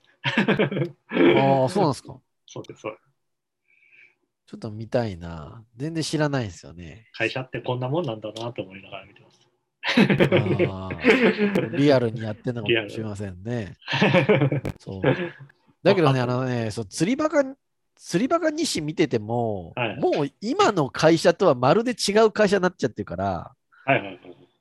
あの、すごい、だからだんだんだんだんこの感じもう全くわからんっていう世代になってくるんだろうなと思うんですけど、まあ、そうっすよね。でもな、ただでもなんか、あのーサラリーマンってこういうもんだよねっていうのが、うんあの時代って特にもうかっちりしてるから、はいはいはい。だからちょっとそこからずれただけでものすごいこう面白い、笑える感じになってるっていうのは、なんかいいいい時代だなっていう感じしますけどね。うんいい時代っていうか、その前振りが効いてるっていうか、はいはいはい。今なんか前振り効いてるもんあんまないですもんね。まあそうですね。あと、あんまり今、会社ものやんないですからね、ドラマとかでも。そんなにめちゃくちゃ会社ものやんないですね。なんか逆に、韓国ドラマがめちゃくちゃ会社ものやるんで、あの、ああ、なんかそれをよく考え確か確かにね、なんかドラマで会社もの見てても、なんかこの人、あのーあんまり会社知らんで書いてんなみたいな、すごい気になったりするんで、はいはい会社知らんでって別にぼ僕だって自分の会社しか知らないですけど、なんかなんかね、みたいな、なんかこの、うん。歩き方それで言うとね、よく、あの、あれなんですけど、あの、はい。CM とか見てて、あの 大臣、はい。大臣に、社会人の大臣に質問なんですけど、はいはいはい。あおの、朝日スーパードライの CM とかでさ、あの、須田君が、はい。須田君とまあ中村智也とかがやってたりとか、あと、はい。JT の CM であの北村匠海がやってる、なんかあの、うんなんかこう、プレゼンの資料をこう、二人でこう、うんあのなんか、かんかガクガクの議論をしながら、プレゼンの資料を作って、あの、ね発表して、拍手喝采で終わる、あのくだりあるじゃないですか。はい。あれ、何やってんですか？いや、いやだから、なんか広告代理店とかはあんな感じなんじゃないですかね。そのコンコンペティションみたいな感じで、あれ、多分コンペでもないでしょ。プレゼン発表だけだと思うんですよ。うんいやプレゼン発表でね、あのあんなことないっすよ、普通。いや、ありそうでないっていうやつね。でもあれ、多分多分だから上長に見せるためのプレゼン資料の作成だと思うんですけど、そういや、そうそうそうそう。プレゼン中のは、ああいう、そうそう、若手が勝手に作るってのは多分そういうもんしかないですよ。社内的な資料のやつですよね。しかでないですよ。それに対して感覚のの議論をして、なんかこう一生懸命作りながらあのやってるけど、うんあのあれって生産性に寄与してるんですか？全然、教えて、教えて。全然寄与してないと。いや全然寄与してないと思いますし、はいなんか、あの、あのぐらいのビルのところで働いてる企業ってもうちょっとシステマティックになってるから、はい。あのなんかこう、例えば新製品できたからって、あの一人の若手社員とか、まあ、2人ぐらいのはい若手社員に全権を委任するような資料の作り方させないですからね、絶対そうですね。当たり前じゃないですかね、そんなね。もうな何百億もの投資してるやつは、あの二人がなんか夜、なんかあの自分たちの自己満足で作ったようなもんを 発表して、最後、紙をバーンって上に投げて、イエーイって言ってこう抱き合うみたいな、そんなね、あの自己実現のためにやってんじゃないんだよっていう。あの家族の そう、そこで働くみんなの家族を養わなきゃいけないっていう、もっとあの、あれですからね、もっと現実的なもんがあるから、あのもうちょっとね、普通にかんそうそう関係性のある企業とかとタイアップしながら、こう、なんかこう、一緒に作り上げてきますよね。一か八かの橋なんか渡んないっすね。いやそうそうそうなんですよね。だからあれ見るたびになんか、これ、これは一体何をしているんだろうな。いやそう。ねえ。いやでもそそれで言うと、ちょっと僕、昨日、昨日ツイートしちゃったからあれなんですけど、はいあのアメリカンエクスプレスの CM はいで、はい。あのなんか家族で、あのお母さんがなんかが、あのホテルに、ホテルでテレワークかなんかするのか、お休みの日だから行ってるのか分かんないんですけど、行ったら、なんかいきなりあのアメリカンエクスプレス持ってるから、はいあのグレードアップしたとこに泊まれて、であのすごい外の景色見えるところであのいきなりウェブ会議始めるっていうやっててはい でそこであーすごいいいとこ泊まってんだなと思って今度子供がプラレールで遊んでいや、はいいい家だわーってやってるんですけどあのねそんそんなとこに泊まってまでウェブ会議しなきゃいけないってどういうチームのメンバーと働いてると思います？もうその日ぐらい家族だけでゆっくり過ごさせてやれよと思ってすっごいえ。だし、なんかあのそのグアップグレードするかどうかは、アメリカンエクスプレス持ってんのは、まあ確か一つの条件かもしれないですけど、その5個ぐらいある条件のうちの、まあ1個の条件なだけじゃないですか。まあそうですね。そう、空室がいっぱいあるとか、はい。なんかあの、いろんな条件が重ならないとなんないのに、なんでアメリカンエクスプレス持ってると、まるでアップグレードになるみたいな CM になってんだよと思いながら、めまあそう毎回毎回その CM、うん。そうそう。だからそれがこう見るたびにあの必ず文句言ってたら奥さんに毎回よくこんなことで怒れるねって言って言われて鬼のような顔してる自分にハッとしたっていうのがありました。いやいい話です。なんかねウ、ェブ会、うん、会議とかね。ああれですよね。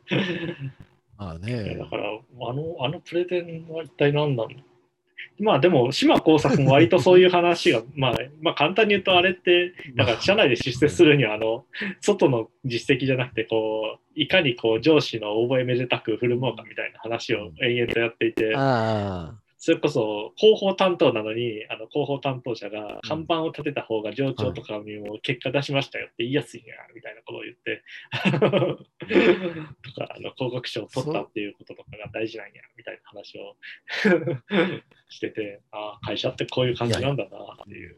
あ。いや、本当そうですね。すごい大きくなればなるほど、もう内向きの仕事めっちゃ多いと思いますよ、多分。まあでも多分そうなんでしょうね。ね勉強になりだからちっちゃい会社のし社長さん、そうちっちゃい会社の社長さんとかと喋ってると、もうまるでなんか捉え方が違うっていうか、はいはいはい。なんか我々はその社内的ななんかこの美しくありたいっていうか、その綺麗にパッケージしたいじゃないですか、その仕事を。はいはいはいはい。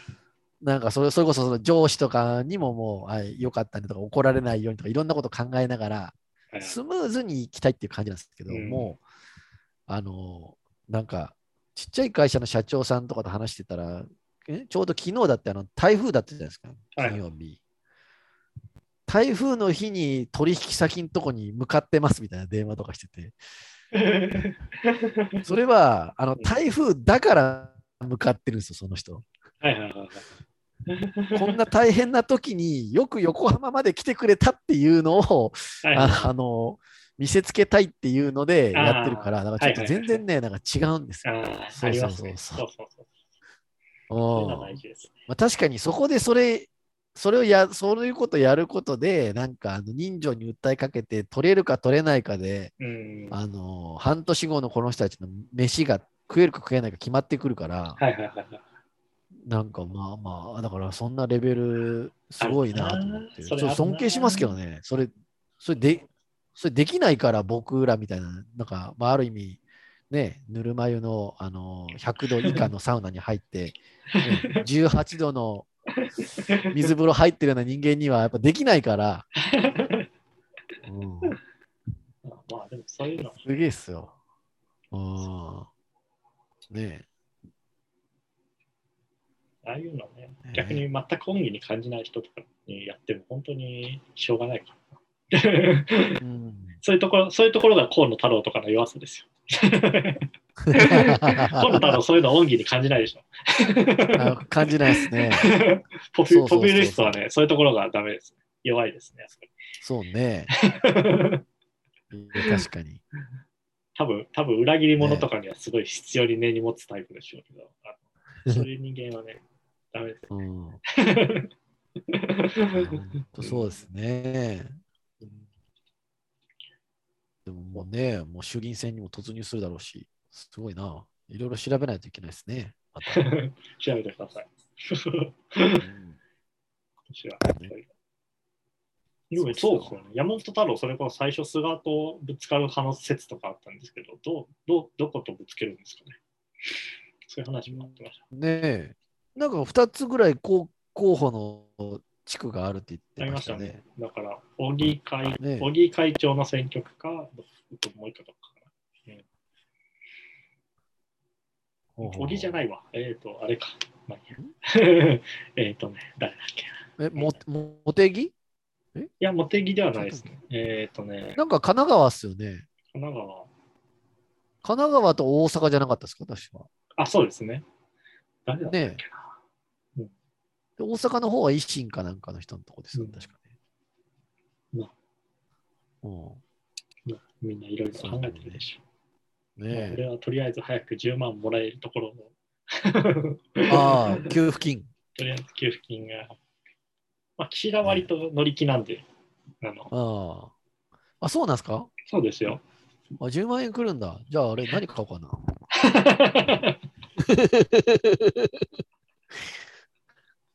GoTo したらいいじゃないですか。ねえ。ごとし、ごとしよう。ねえ。あとは、そうか。そんな感じです。ねそうそういや、ちょっとすみません、あの映画の話に戻りますけど、はいスパイダーバースってやつあって、あはい。なんかスパイダーマンのなんかマルチバースのアニメみたいなやつ、はい、ありますね。めっちゃおもろいっすよ、あれ。あの、知ってます。あ 知ってます？あ、見ました？私、2019年のベストにスパイダーバースを上げております。あなんだよ。あ、めっちゃくちゃおもろいっすよね、あれね。なんだったら DVD 買い、ブルーレイ買いましたからね、スパイダーバースは。あ、マジっすか？はいめちゃくちゃおもろくないですか、あれ。あれ、あれ、もう最高ですよ。ねえ。うん。いや、あれ最高じゃないですか、本当に。文句なしの。うん、文句なしっすよね。2019年。いや。いややっぱすごいな。スパイダーマン。ねえ。スパイダーマン系ってすごいっすね。ていうかもう、あの、自分はあの、脚本取り、あの、監督も大好きなんで、あ、そうなんですか。そうです。あのえ、その人何、なんか他のやつ作ってんですか？えーっとね、最初ね、曇り時々ミートボールとかをやってた人で、知らない。聞いたことないな。えーとあれ時と々豚しか知らないです。うん。もう飛ばしますけど、金魚注意報とかも飛ばしますけど、えー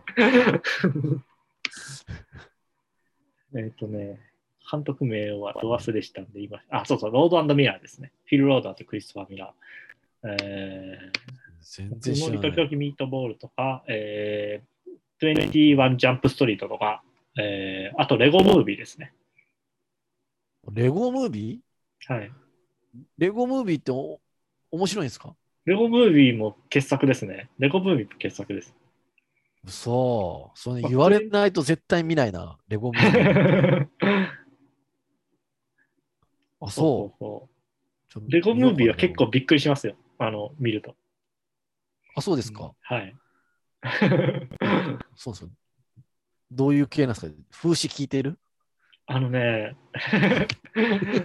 いや、風刺聞いてはない、あ、でも、もうそれ言った時点でネタバレになるからな。ああ。じゃあちょっと見るようにします。危ないな。いいなんかね、実は白人が、みたいなことと一緒で。げあれです。実は白人が黒人を。違う、それは違う映画のネタバレです。ゲットアウトじゃないですか。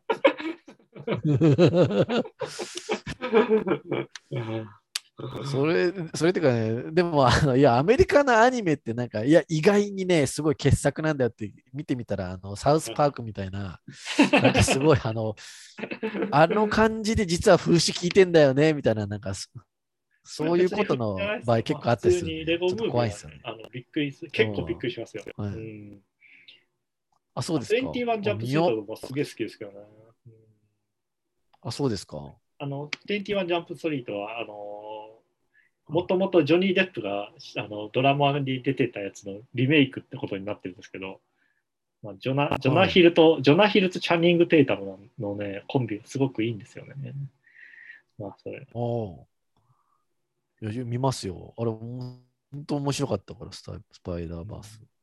ジョナジョナヒルがね、あのうんまあ、ジョナヒルは基本的にどの映画でも面白いんですけど、あの特にこの映画のジョナヒルは最高ですね。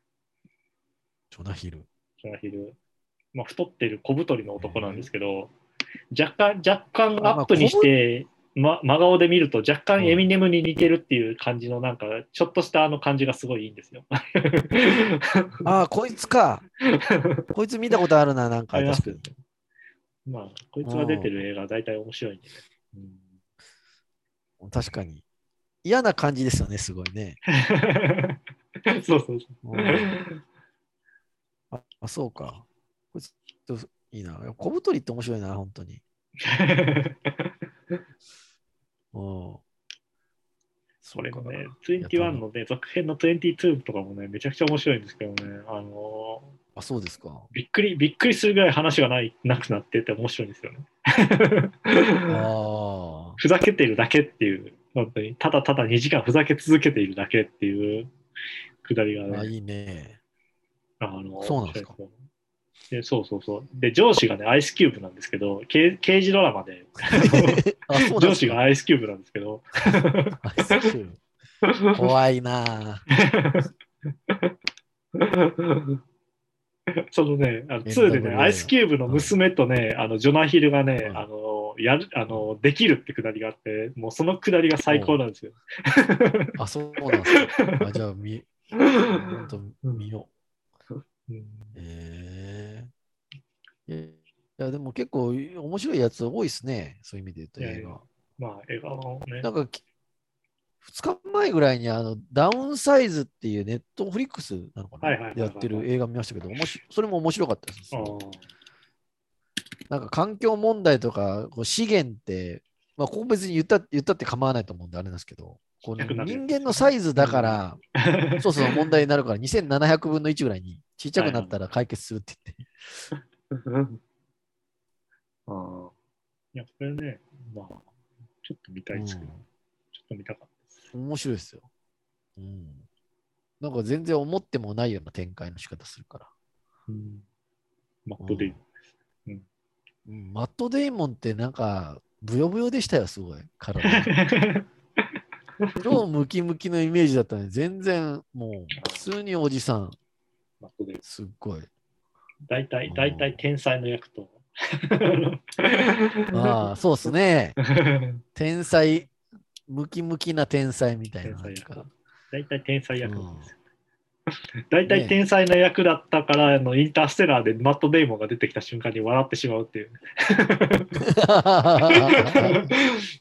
あのああのあの博士は天才でって言って、誰だよと思ったら、お前かよってあのホイールかホイールから出てきて、冷凍するから出てきた瞬間に、お前かよみたいな言われる。しかもその後にもう一回火星に取り残されるんで、マット・デイモンはあの。映画で。またお前宇宙に取り残されてるのかよっていう気持ちになる。だからもうあれですよね、それこそコントじゃないけど、この設定の時にはこうなるっていうのと、マット・デイモンが出てきたら 取り宇宙でしょ？どうどうせみたいな。天才でしょ？取り残されるんでしょ？みたいな。ねえ。いやいや、そう。そまあまあ、日本、日本でいうとこのあの、セゴドンの人っすよね。あの人もちょっとなんかそういう感じあるじゃないですか。えでも、セゴドンもうちょっとメゾット演技の人でしょ。割と体型変えたりする人なんで。まあ、ただ体型変えるけど、まあなんか優しくて、そう、頭良くてみたいな、多くないですか？結構。そうでもないですか？そうでもないんじゃないですかね。だって、俺物語とかおとうんあの優しいけど頭は良くない。だから、セゴドンも頭がいいかどうかは微妙なところです。あ、そうか、そうか。一時期、あの、ジャニーズのあの、風間くん出てきたら、あの、狂気に満ちた、あの、シリアルキラーみたいな役なんだろうな、どうせみたいな。こんな優しそうなのにめちゃめちゃ残忍な殺し方するやつなんだろうなみたいな。そういうのありましたけどね。ああ、あります、あります。うんあの逆逆にはいはいはいあれですよね。はいあの誰だったっけな。そういうのありますよね。それこそあの菊池成吉に似たやつとか現れたら絶対なんかあの、な なんか裏ですごいことやってる謎の男の役だな。はいはいはい。あの人今度主役のドラマやりますよね。あ菊池成吉あ。の俳優。もう、もう最近そんなに菊地成孔に似なくな似てないですからね、北村。アマゾン、アマゾン、アマゾンプライムの CM でおなじみ。アマゾンプライム。あの頃に戻れる系の CM でおなじみの。それで言うとあれですね、染染谷君とかが普通にいい人の役とかやってると、あの裏がありそうで怖くなるね。いや、そうそうそうそう、それはある。この人、そんな小日向文世の笑顔もそうっすよね。最最終回、この笑顔がどういうどんでん返しになるんやみたいな。そしたら最後までいい人でびっくりするみたいなね。そうそう。最後までいい人、でも、でも最後までいい人でも必ずなんかすごい大事な一言を言って背中を押すとかなんかありますよね。すごいキーになることを言ったり。あなたがいない間、おじいさんがどんだけの努力をしていたか分かりますか？とか、なんか、なんかそんな感じを大体言いま 大体言いますよね。下りね。はい。下り。そういうのあります、ね。ああ、だからやっぱあれできる役者はすごいっすよね。まあ、すごいですね。うんあれだってすごくない役者は絶対。対。マージャン、マージャン放浪記出てた時の大竹しのぶとかで、あのめちゃくちゃ、めちゃくちゃ純真な女あの女性役なんですけどね、さすがに大竹しのぶだとそれは見えなかったです。ああ、かまととぶってるけど私はあなたに一緒に死ぬまでついていくわとか言ってるけど、大竹しのぶがそう言っても。いや、それはちょっとね、どっかでやっぱなんかあの表現して、あの、あれですもんね。なんかこめかみに青筋立てて、なんか、ねブチ切れるみたいなやっぱ我々は黒い黒い家とかあの愛人のやつとかの,、ね、あの大竹しのぶを見てしまっているので。そうっすね。うんなんかまあ、ちょっと、裸足で走るぐらいしてくれへんと困りますよね。まあ、それか、もしその、ちゃんとした純真な方で振るんだったら、やっぱオリンピックの閉会式ぐらいの、そうそうあれぐらいの狂狂気に満ちた純真さでやってくれないと、いややっぱりちょっと。あれもある意味狂ってますからね。まあまあ、サリバン先生ですからね。サリバン先サリバン先生。あれやばい。うん、いや、そうそう。いや、まあ、役者はね、ね大変ですよ。そういう役者大そういう意。味でやっぱりね、あのこの人、この役者だったんだって思わせる役者はやっぱりすごいですよね。まあ、やっぱり北村さんとかすごいですよね、やっぱり。菊池成吉にの男からあの日に帰れる件までできる男ですから。北村さんすごいのはね、ねあの、一時期ね、ヤクザ映画に2本とも出てて、うんあのうんヤクザと家族と、えー、とあと、なんだっけ、西川宮監督の方の、えっ、と、なんだったっけな、あれは。まあ、なんとかの野獣か。なんか、あの、役所工事のやつだったんで。で、あおの、ヤクザと家族の方の北村さんは若頭役なんですよ。あのバリバリのヤクザなんですけど、あの、もう一個の方の、あの、うん北村さんは、あの、役所の職員なんですよね。え でめちゃくちゃ、ーあの、仇の人の役で、あの、両方やっててすげえなって思いすごいっすね。ました。うんえいやそうですよねえいやちょっとそれも見よう。うん。まあだから映画が結構割と面白いの多いから。面白いのが多いって別に全然時系列めちゃくちゃですけど。まあ、スパイダーバース2019年ですよ。そうそう2019年面白かったですよって、ラジオでも言った可能性があるけど、まあ、そういうことはいいや。あ、そうですよ ねえ。神野さんのスパイダーマン情報、全く記憶にないですよね。記憶にないっていうか、あの届いてこないっていうか、まあいいですよあのもあれだったうんですよ別に、別に大臣に、大臣に、大臣に伝えるつもりで言ってないですから。はい。リスナー、リスナーに対して言ってる。そうですね。ねだからもうそういう意味ではも我々。もマルチバースですよそうですね。ね。スイングキッズとかめちゃくちゃいいですよあ言ってましたねあの、はい豆腐ビーツも聞いて、うちのおかんですら見たけど、大臣は見てないだろうなって思いながら。あのね、いや、ただね、ちょっとね、それはね、あの、逆というか、あの、あんまりね、褒めてる、めっちゃくちゃ褒められると、ちょっと逆になんか、ちょっと、あんまり見たく、見たく、見たくないっていうか、なんか別に、別にちょっと遠ざかっちゃうとこあるんですよ。はい そういうのないですかなんかめちゃくちゃもうますでに、うん、すごい熱くなってるやつとか。だ俺、スター・ウォーズとかそれで見れないですもんね。うん会社の後輩とかめちゃくちゃ熱く語ってくるんですけど。うんうんそんなこと言ったって、こいつあれだもんなって言って、あの、中田あっちゃんの YouTube 見てるやつだからなとか思って、なんか見れなくなっちゃうんですよね。まあ、スター・ウォーズね、スター・ウォーズは別にいいと思いますけど、まあ、なんか007とかもですよね。007もね、やっぱシリーズもんって、でも、でもシリーズもんってやっぱ面白いっすよね。なんか最近まあ思い面白いですよますけど。うんみんなが見るだけのことはあるっていう。うんシリーズものとしての、ね、安心感はありますか？ら。そうっすよね。ああ、だからそれで言うと、あの、昨日その、キングオブコント見てて思ったんですけど、はいはい。な、な、なぜその設定を全部変えてやんなきゃいけないのかなと、ちょっと思いましたけど、ああ別に、面白い設定だったら、その中で何個も作ればいいんじゃないのとか。はいはい。うんねね。まあ、そうそんなんないんですか？落語とかってそういうの、そういうのあるんですか？落語って。どういうことですか？おおおんな同じ設定、同じ設定が全部同じっすよね。ハッツさん、クマさんがいて、まあ、基本的にはご同じですね。パターン的に同じタイプのものも、まあ、よく大昔ものとかは同じですけど、大体のパターンとしては。うんおお。コントも別にいいのにね。まあでも同じやつはでもあるとは思いますけどね。うん言っても漫才だってフォーマットはほぼ同じでやり続けたりすることだってあるわけであると、まあ、ミルクボーイが典型ですうけど。ん。ミルクボーイそうっすよね。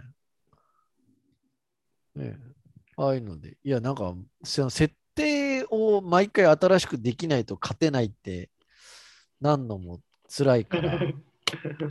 なんかそういう設定は全部一緒で面白いことやりつつ、設定っていうかその、その世界の登場人物は全部一緒で。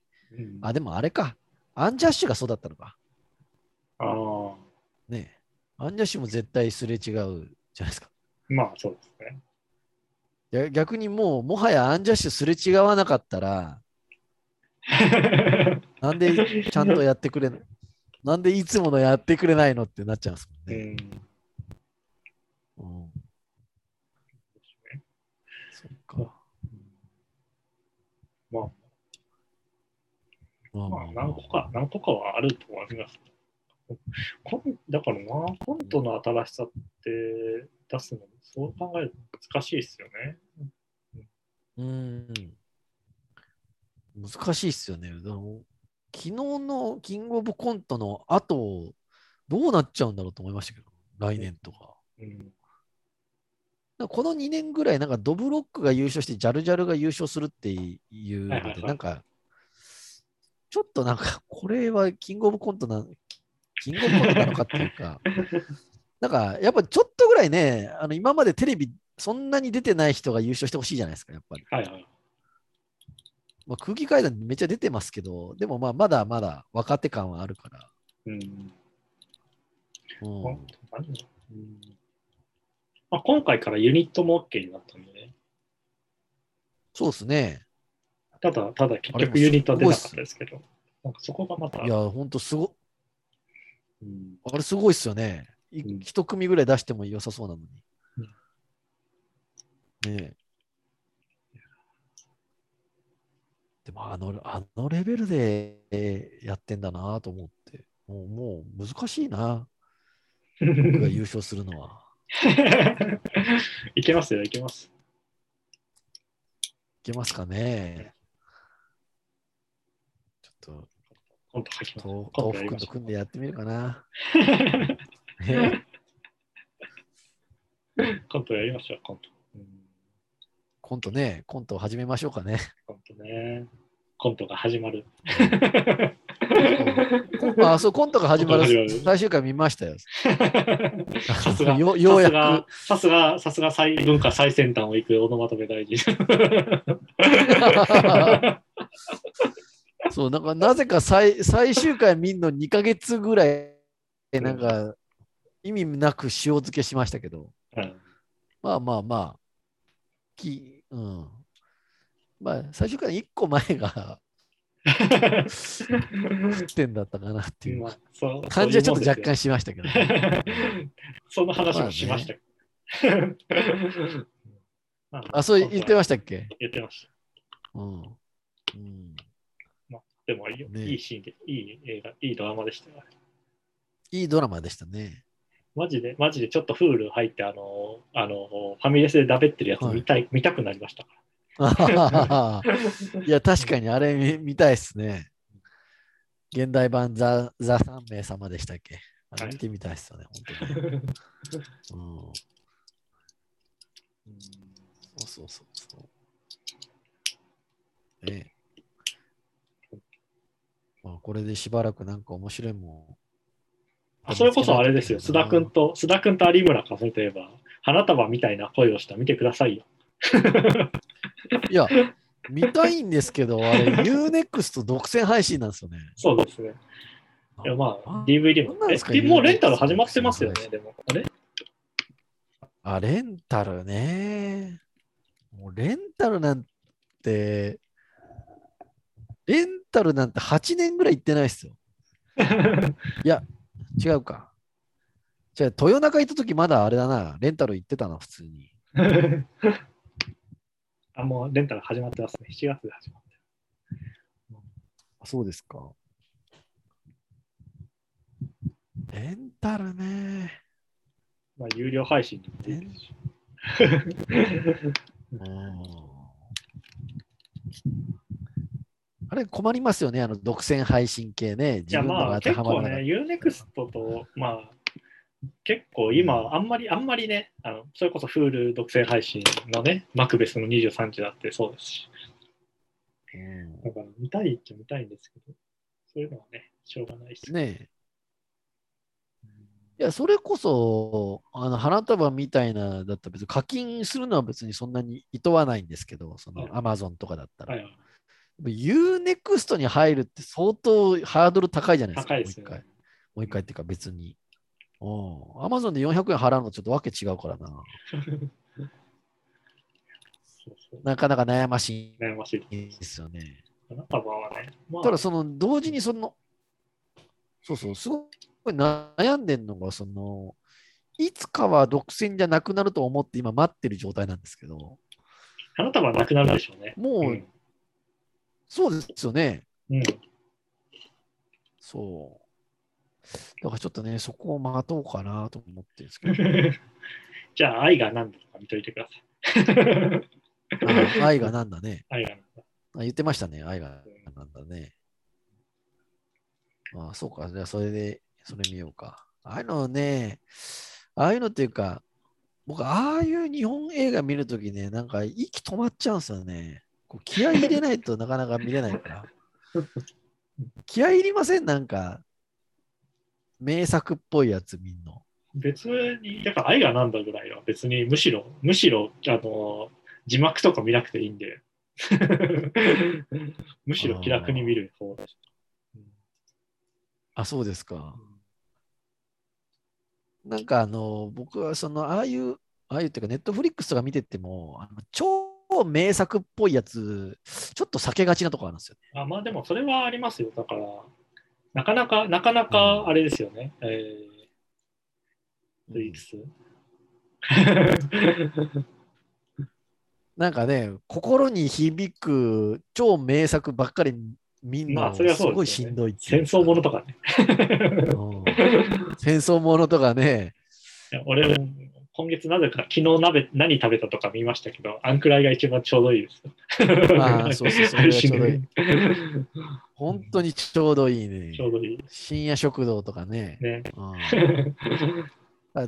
テレテレ東とかその、冷凍ドラマテレビはちょうどいいですよね。辺うまいですよね。孤独のグルメとかのね、うん やっぱあのあのそうそうそう安定感そうすごいですよね。うん。ねねそうっすよ。うんでも逆に大臣があのお金お金を払ってはいコンテンツを見ないことで知られている大臣がチェーンソーマン読んでたのは結構意外だったんですけど、お お金を、お金を払ってコンテンツ見ないで、失礼なこと言いますね。いや、ただ僕、あれですよ、その、その、アマゾンプライムとネットフリックスとディズニープラスにはずっと入ってるっていう前提で 失、礼しました。もう、もう、そうそうそうそう。あと、あの、スポーティファイの家族会員と、あうんと、Kindle アンリミテッド入ってるっていう前提で、もう、もう課金はしたくないっていう。書きましたけど。払ってます。ちゃんと払ってます。漫画村とかじゃない。そうそうそうそう。ミュージック漫画村とかじゃないじゃないです。そう。チェーンソーマン、確かに面白かったです。あチェーンソーマン面白かったけど、はいちょっとね、これ苦言を言わせてもらうと、はいあの、僕みたいに、はいあの普段全く漫画読まない人間にしてみれば、ちょっと間が抜けすぎなんですよ、あれ。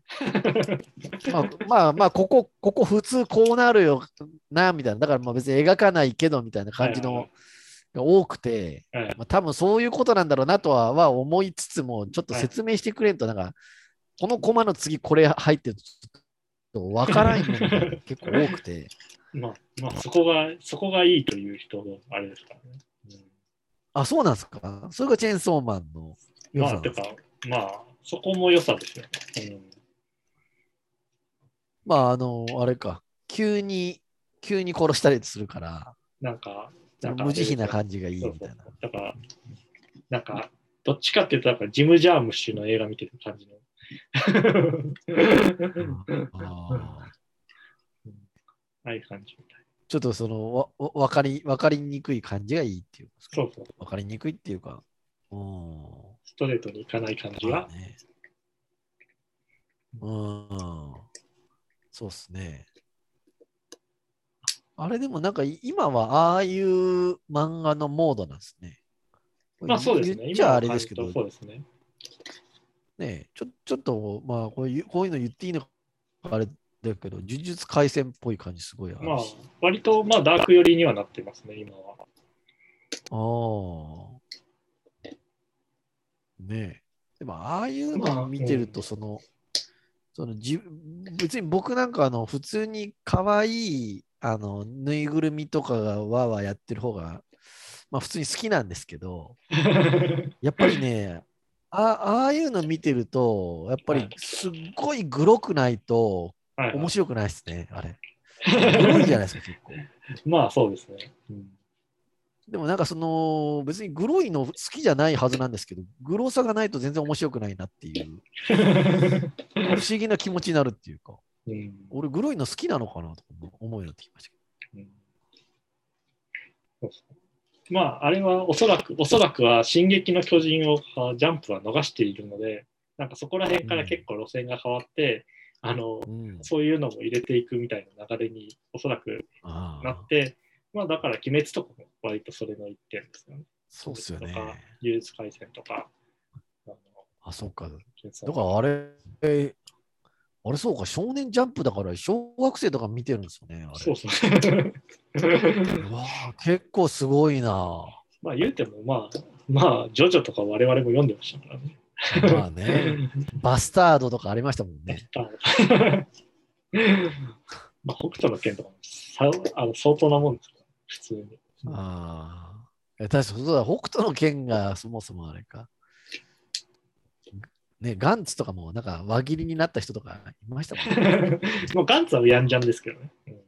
あ、そうかそうか。うんね。そうか。ちょっとね、漫画もななんか面白そうなの多いから。なんか見てる漫画あるんですか？今。今は？島耕作と、島工作。なんだっけ？あの、あれ面白そうだなと思ってるんですけど、血ち？あ、ち面白そうですよね。ねえ。私も見てないですけど。そうそうそうそう。ま割とあの全部あ時代のは好きですからね。ね、全部アメトークの漫画大好き芸人で得た知識ですからね。あそういうので言うとね、最近はね、あの最近のマイブームで言うと、あの私は、はいあの山田五郎の YouTube チャンネルをよく見て、あれ面白いです。すごいなあ。あ、それは見たいな山田五郎の YouTube チャンネルで僕は美術の勉強してます。あ。それは見たいな。YouTube っていうのがあれですよね。なんか、僕ら高校、大学ぐらいの時から、まあ、こういう人のこういうコンテンツは、まあまあ絶対外れなく好きだなみたいな、はいはいはい。あったやつが YouTuber になってるっていうので、またなんか、あれですよね。まあそうです。でも逆にそこをそんなに追いかけても、今は追いかけてなかったりするから、はいそういう情報は知りたいですね。結構ね。山田五郎 YouTube はいい、めちゃくちゃいいです。毎回、毎回美術、美術の紹介をしてるんで。あ、そうですか。あ、じゃあそれも見よ今度は、今度大大塚美術館行くときは、完全にその山田五郎で仕入れた知識を披露する予定ですね。う。おーおーいいじゃないですか。この絵ということはもう、ね、五郎の目線が入った見方ができるとですですけど。五郎、五郎士官で。ま あ五郎士官五郎士官ではないですね。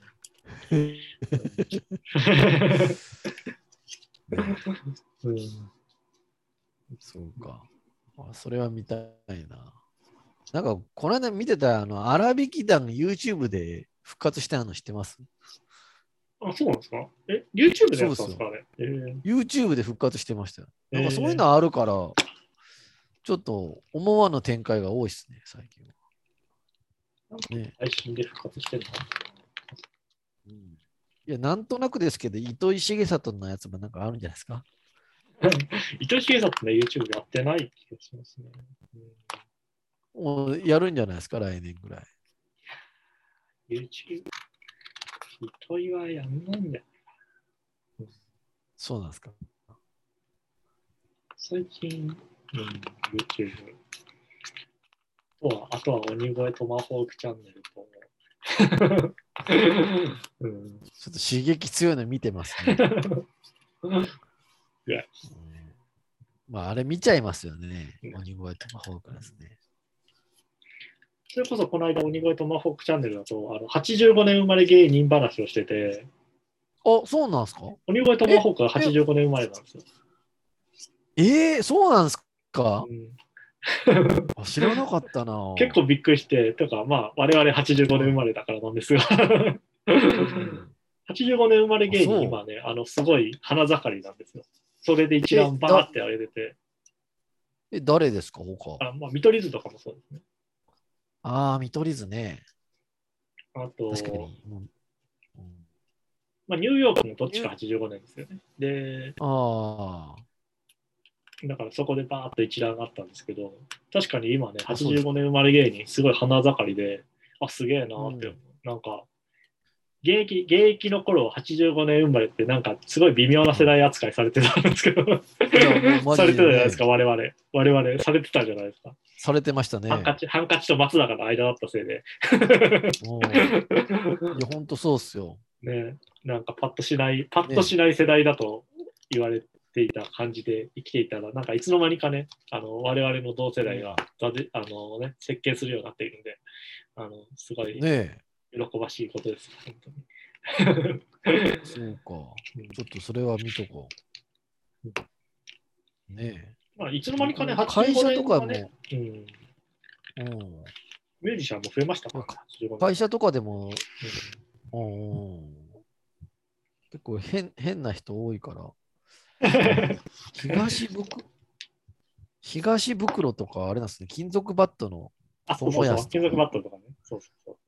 パンサー向井とか、そうそうそうそうそう。あ、見てます、今。ミルクボーイ内海とか。そうそうそう。そうかそうか85年芸人。ええそうなんだ。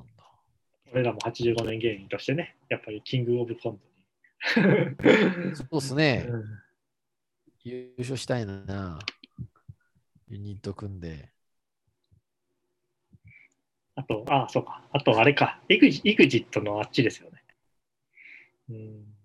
ああ、りんたろりんたろう、りんたろう世代って言ってましたけど。やっぱり、やっぱり我々もカネチーを見つけないとダメなんですよね。う。ほんとそうっすね。うんあ永田祐希もそうなんだ。また言う。うんうん、リアルキッズの。リアルキッズですよね。やっぱり。あと、ハンニャ・カネダとかもね。そうですか。ああ、うんそれなんか頭にあるな。あ、ミヤゾンとかもそうなんだ。うん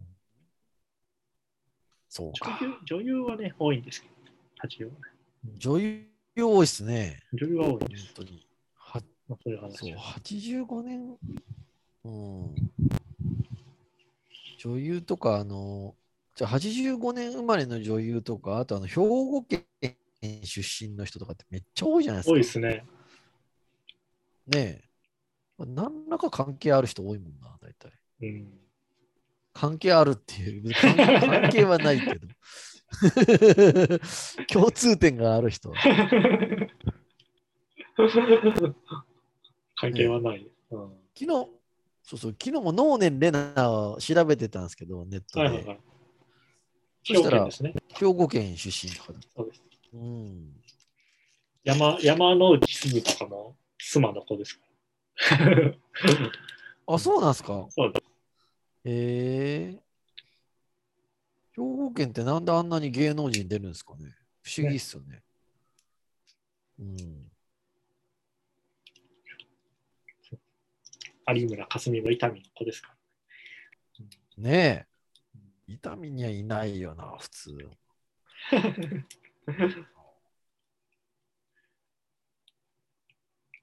ねえ、すごいっすね。兵庫県。兵庫県。ね兵庫県、兵庫県の五国を言えますか？え。ああえ、は、播磨はい。以上？若干、若干最近兵庫県は兵庫五国売りをしてるんで。五国売りしますよね。してますよねね。あの、あれですよ、あの、あそこら辺の人、あのー、加古川とかの人、そういう話めっちゃ好きですよ。ああ、はいはいはい。みんなね、その、ご五国の時代の話しだすから、すはいはいはい五国の時はあれやったからな、みたいな。いや、まあ、マジで、その西宮の人間、そんな見方しないっすよ、全まあしないですよね。まあそもそも兵庫県って思ってないですからね。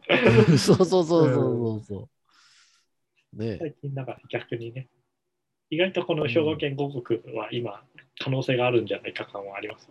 うんねえ。そうそうそうそう。なんかそういや、この間ネットで調べたら、あの阪神間モダニズムをもう一回、なんか PR しようみたいなあ、そうなんですか？動きを兵庫県庁やってたとかして。へはいえねまあまたあれですよね。それこそ、え。うん。あの、えー、えなんだっけ？かあ芦屋、芦屋のあれとかも、なんか、今度、もう一回展覧会回顧展みたいなの、確かどっかでやる。ああ、具体のやつですか？舞台も。そうですんね中之島、あれはどうか？な中之島美術館かな？でやるかな。うえ。んそうそう、中之島なんか美術館できるんですよね、新しい。そうそうそうそう。近代美術かなんかの。ねあの現代美術館の隣に。え、ねねえ。え、あれも、そう。なかなかね、うまくいってほしいけども、でも維新だからな、みたいな あ気持ちがこう、重なってしまうところが。いや、それうまくいってほしいっすよ。多分ね、なんかね、ああの、なんか、あのって、今ちゃんの実話であのミサイルマンが言ってたやつで見たんですけど、はいはい。多分ね、あそこって、なんかだだっ広い空き地かなんかになってて、はいはい。毎年ね、なんかあの演劇のフェスみたいなのやってて、僕何回か行ったことあるはいはいはい。とこだったんですよね、確か。だだと思うんですけど、あの場所って。だから逆にもう演劇のフェスやんなくなったのみたいな。ななんかその期間中に関西の小劇場みたいなのがこう何個も集まって、今日はこのプログラムやります。今日はこのプログラムやりますとか。あーあ、でも、朝のそんな感じありますね。はいはいがうんうん確かそこだと思うんですよね。演劇を美術が食ったみたいな、そういう捉え方しましたけど。うんまあね。そんなにね、ぶっちゃけ、今大阪、まあ関、関西の小劇場自体もあれですけど、大阪の小劇場はね、本当にあんまり今ね、元気ないですからね。まあね、演劇ってね、ちょっとなかなか、なかなか難しいフォーマットじゃないですかね。場まあまあ、小劇場もね、なかなか、あれですか。ら、うん。まあ、京都も、ちょっと前に月券が閉まったりとかもしたので、ほう。でもなんかそういうのってな、どうやって決まるんですかね。この廃れていく、廃れていくっていう言い方して あれかもしれないけど、あの、ちょっと勢いがなくなっていく文化と、はい勢いをい維持したまま、もしくは、その増していく文化とあるじゃないですか。はいはい。まあ、どこで決まるんだろうな、それはと思って。それは、いろいろですね。いろいろとしか言いようがないですけど、ねえ。盛り上げようと思って盛り上がるものじゃないし。そうっすよね。だってコントとかなんて、特に関西なんてコントの文化一切なかったじゃないですか、ほとんど。まあそうですね。ねえ。けどもう今や別に関西の芸人、そうそう、コントやってる。だって何にもおかしくないし。逆逆に言うと、そういうのは小劇場がやってたことですから、なんか外箱町とか、あまあ、新幹線は違うけど、うん、リリパットアーミーとかね。あ、ああ、そうっすよね。中島ラモーの。中島ラモうん。ねえ。いつも不思議だなと思いますけどね、そういうのも。ねまあ、それは難しいですよ。ねえ。まあけど、なんかこう希望としては全部、全部今ぐらい流行ったままずっと過ごしてほしいですよね。僕らがなくなくなるぐらいまで。演劇もね。今ぐらいか 今よりちょっと流行るぐらいで見てほしいし。小劇場とか見てたんですね。小劇場、まあなんかポロポロ見に行ってましたよね。うんそれこそようわからんもんもいっぱいありましたよ。あの、よようわからんもんっていうか、別に僕小説とか一切読まないから、なんか例えば村上春樹の雰囲気ってあるじゃないですか。なんか村上春樹の世界に生きてる人は、なんかこう感じ取れる雰囲気みたいな。はいはいはいそういうのを僕全く感じられないんで。あ多分この今のこの時間はみんな村上春樹の小説読んでる人は説明しなくても感じ取れる雰囲気出してんだろうなって思うんですけど、はいいやだって俺通過エ 通過エブリデイ見てるから分からんわと思いながら。要はありましたよ。難しいんですよね。やっぱ劇団ってちょっと。まあ演劇はすごい難しいのはありますよね。まあそもそももうあの、ね、ストーリーをやらない劇団とかも全然あるんで、うん。ポスト、ポストドラマと言われてるやつですけど。うんあ、そうなんですか。そうそう、もう、もう五道が来ないぐらいだと普通に話ですからね。ー五道、五道来ませんぐらいだと、まだあのちゃんとストーリーがある方っていうことがめちゃくちゃあります。へえなんかだから、すごいですよね。もうすごい進化している、その、もうだいぶ煮詰まったその先のものをもう今提示されてるっていう感じですよね。まあそうですね。おーそそうなってくると、やっぱちょっと全く見てない人がいきなり見るにはちょっとハードルが高いうーん、そこかもしれないですよね。そうですね。うん。さすがにそれをいきなり見ると、うん、うんそれはまあ難しいですよね。まあ、どういうジャンルでもあることですよね。まあまあまあまねえいきなりあのビートルズからスタートして、うんああのねラライブやるエクスペリメンタルロックバンドとかいないし、あ。まあ、いきなり、いきなりね、うん、まだまだゼロ世代の方がわかるか。まあ、なんかちょっとその分かる要素っていうか、やっぱり醤油の味がするみたいな、ちょっとどっかに入れとかないと、うん。ねえ。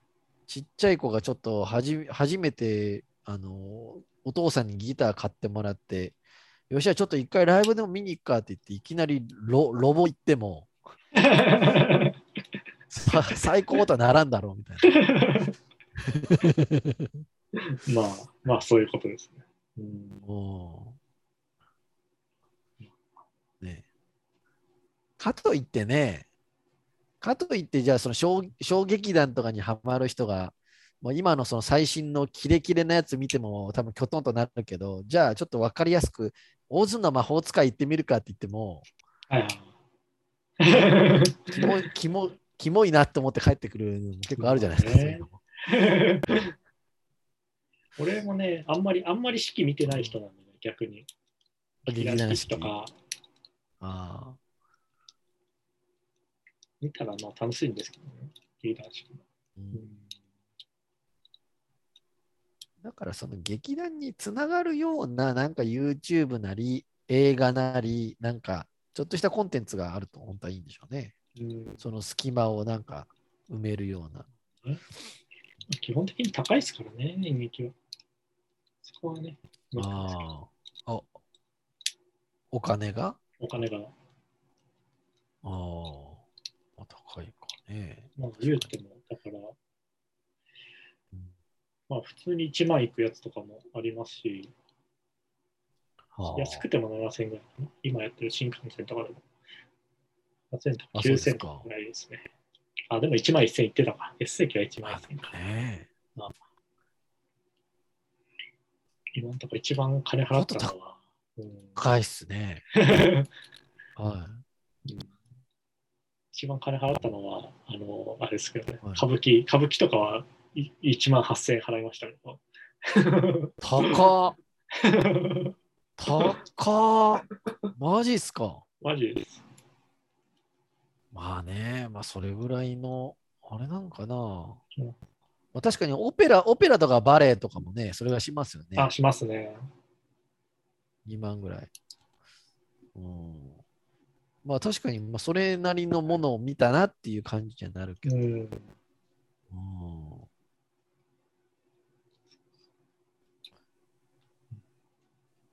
なかなかね。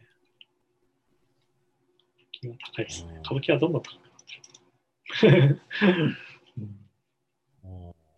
うんうんななんでそんな高くなってくるんですかね。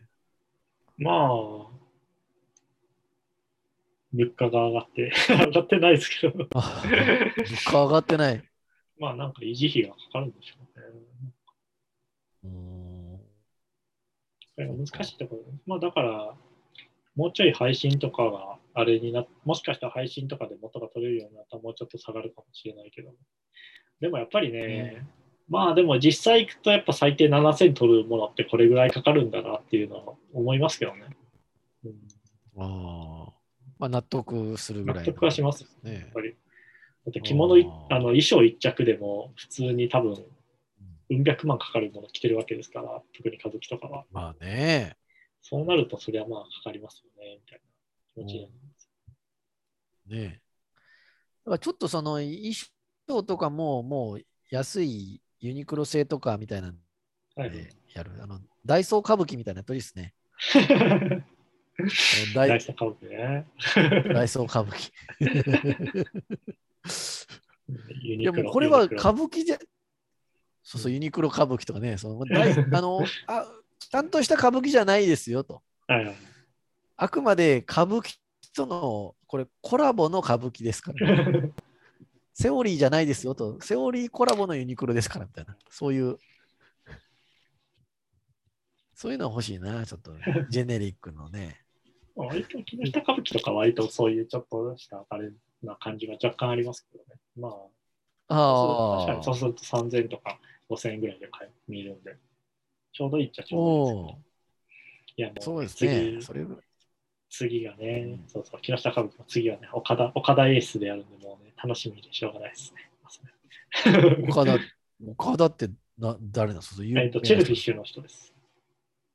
チェルフィッシュもわかんないな。チェルフィッシュ。チェルフィッシュです。で、終わろうか。チェルフィッシュはね、あの我々の世代の時に革命をもたらした劇団なんですよ。あ、そうなんですか？ですへえ。なんだ3月の5日間っていう舞台でね、衝撃的なはい。ことをやったんですよ。そうなんですか？そうです。衝撃的なことですね。舞台における衝撃的なことですか？えっ、とね、まあ、簡単に言うと、チェルフィッシュあたりっていうのがすごいその時にはや流行ったんですけど、あのはいまあこんな感じなんですよ。で説明がその難しいですけど、こんな感じなんですよって言って、こんな感じで、どういうことだって思いますよ。えっ、と、だから、えっ、と、まあ、今から、あの、男女が、えー舞台に上がって、ちょっと、ちょっとごちゃごちゃっていう感じでやっていくんで、ちょっとそこのくだりから、今からやります。って言って始めるんですよ。へえ。すげえ。あ、そういうこと？へえ。あで新しいですね。そうそうな。なんだこれって思って、次の日行ったら、あの、はい俳優がうんそのくだりを一寸一部同じように喋るんですよね。じゃあ今からおお男女のイチャイチャっとしたくだりやっていくんでやりますっていうくだりを あのそれこそやってる途中でこう肩とか書いたりするんですけどこれとかも完全に全部一緒なんですよ。っていうことをやるっていうのをやったのが、まあ、地点であのあ地点じゃない、うんえー、とチェルフィッシュでそれこそあれですねあの大谷義雄が結構、うん、最初やってて、一緒にシムとかで、確か音楽とかでやってたっていう感じなんで、だから0年代初頭の感じですよね、それ。すごい。なるほどね。じそういう人実験的な。実験的なやつやって、うんそれで、あそれで、まあ、今年見た見たあの能の森山未来君が出た能のやつとやってたのもチェルシュだった、その岡田さんだったんですけどーあ、、そうなんですか。もうね、素晴らしかったんで、このままえ次行ってほしいですね。うん、ちょっと見た、見たいですね。ぜひ。まあ、たし確かに、そうそう。ちょっと世の中的にも、ちょっと多分、次、次というか、結構実験的なものの方が、なんか、ね、すごい好まれそうな時代に突入しそうな気がするから。まあそうですね。うん。なんとなくね、なんかそんな感じしますけどね。それこそ大阪万博、大阪万博どうなるのか本当わかんないですね。うんねえ。でもなんか今、えどこだったっけ？椅子、ん？い？え？どこ？どっかで、ドバイかなんかでやってる万博、に日本のとこすごい人気なんでしょ？なんか。へえ。なんかすごい人気のブースらしいですよ、日本、日本館へえ。嬉しいじゃないですか。ねえ。あ、嬉しいですね。あ、本当だ、すごい。そう。えー、こんな感じなんだ。うん、最近はね、でももうほとんど何やっても韓国のところがすごい。台湾がすごい。台湾とかね、ね。日本すごいってもう、なんも、あの、あれ、イグ・ノーベル賞だけじゃないですか、日本。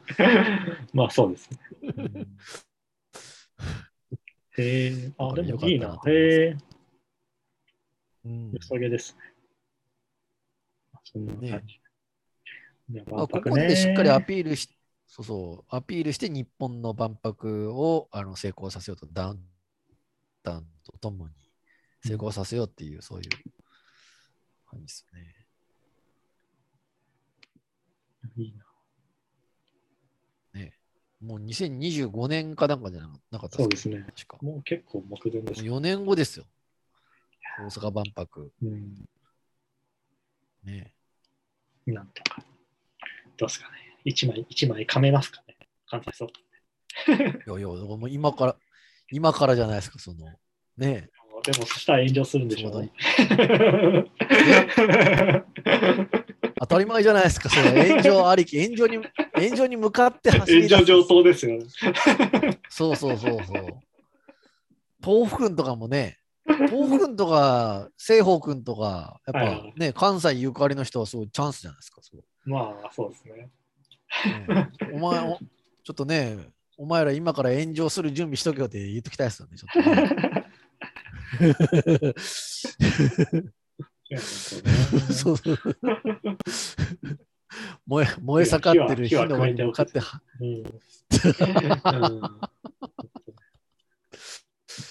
いやでもなんか本当、まあ真面目な話、そういうのはやっぱすごい関わってほしいですよね、うんメインで。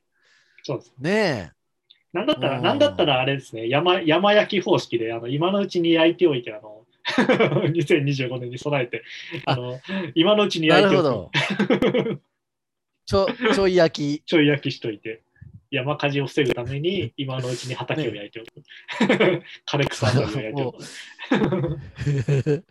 火通しとくんです。そうそうそうこれでもう大丈夫、大丈夫だろうと思ったら、実は二度揚げ方式で。ね、いや、二そう、いや大丈夫かと思ったら、オーストラリアぐらいで焼け方をするみたいな。もう、もう、もう戻れないぐらい。ね そうね。ねそうからそうか。難しい。いや、でも、うんね楽しみ。楽しみっていうか、楽しみですね。まあね、ジノさんとかそういうの、万博とかが反対派なのかもしれないですけど、いや僕はね、全然、全う然んやりますよ。あ大丈夫なんです御 用、うん御用と言われよか、ね。う。難しいですよね。あの、ああいう、ああいう中に、中にいるけど頑張ってる人、あの、尾身さんとかの立場とか、すごい、あの、偉いなって思うんですけど、大変ですよね。大変ですよ。ねえ。ほんとね。個人的には思うこと外外から突き上げられるし、中からはあれだし、本当に大変な立場ですけど、頑張っていただいておりますよ。ねえ。そう、きついっすよね、ああいうのね。確かまあこんな感じに。で、ね小室圭の話はせずに終わりましょう。あ、そうっすね。小室うん、ご結婚おめでとうごあざいりがとうますご。ざいます。で終わりましょうはい、か。うんそうしましょう。ということで、ではではでは、はい、良い10月をお使いください。お酒も飲んでください。ではでは。バカ野郎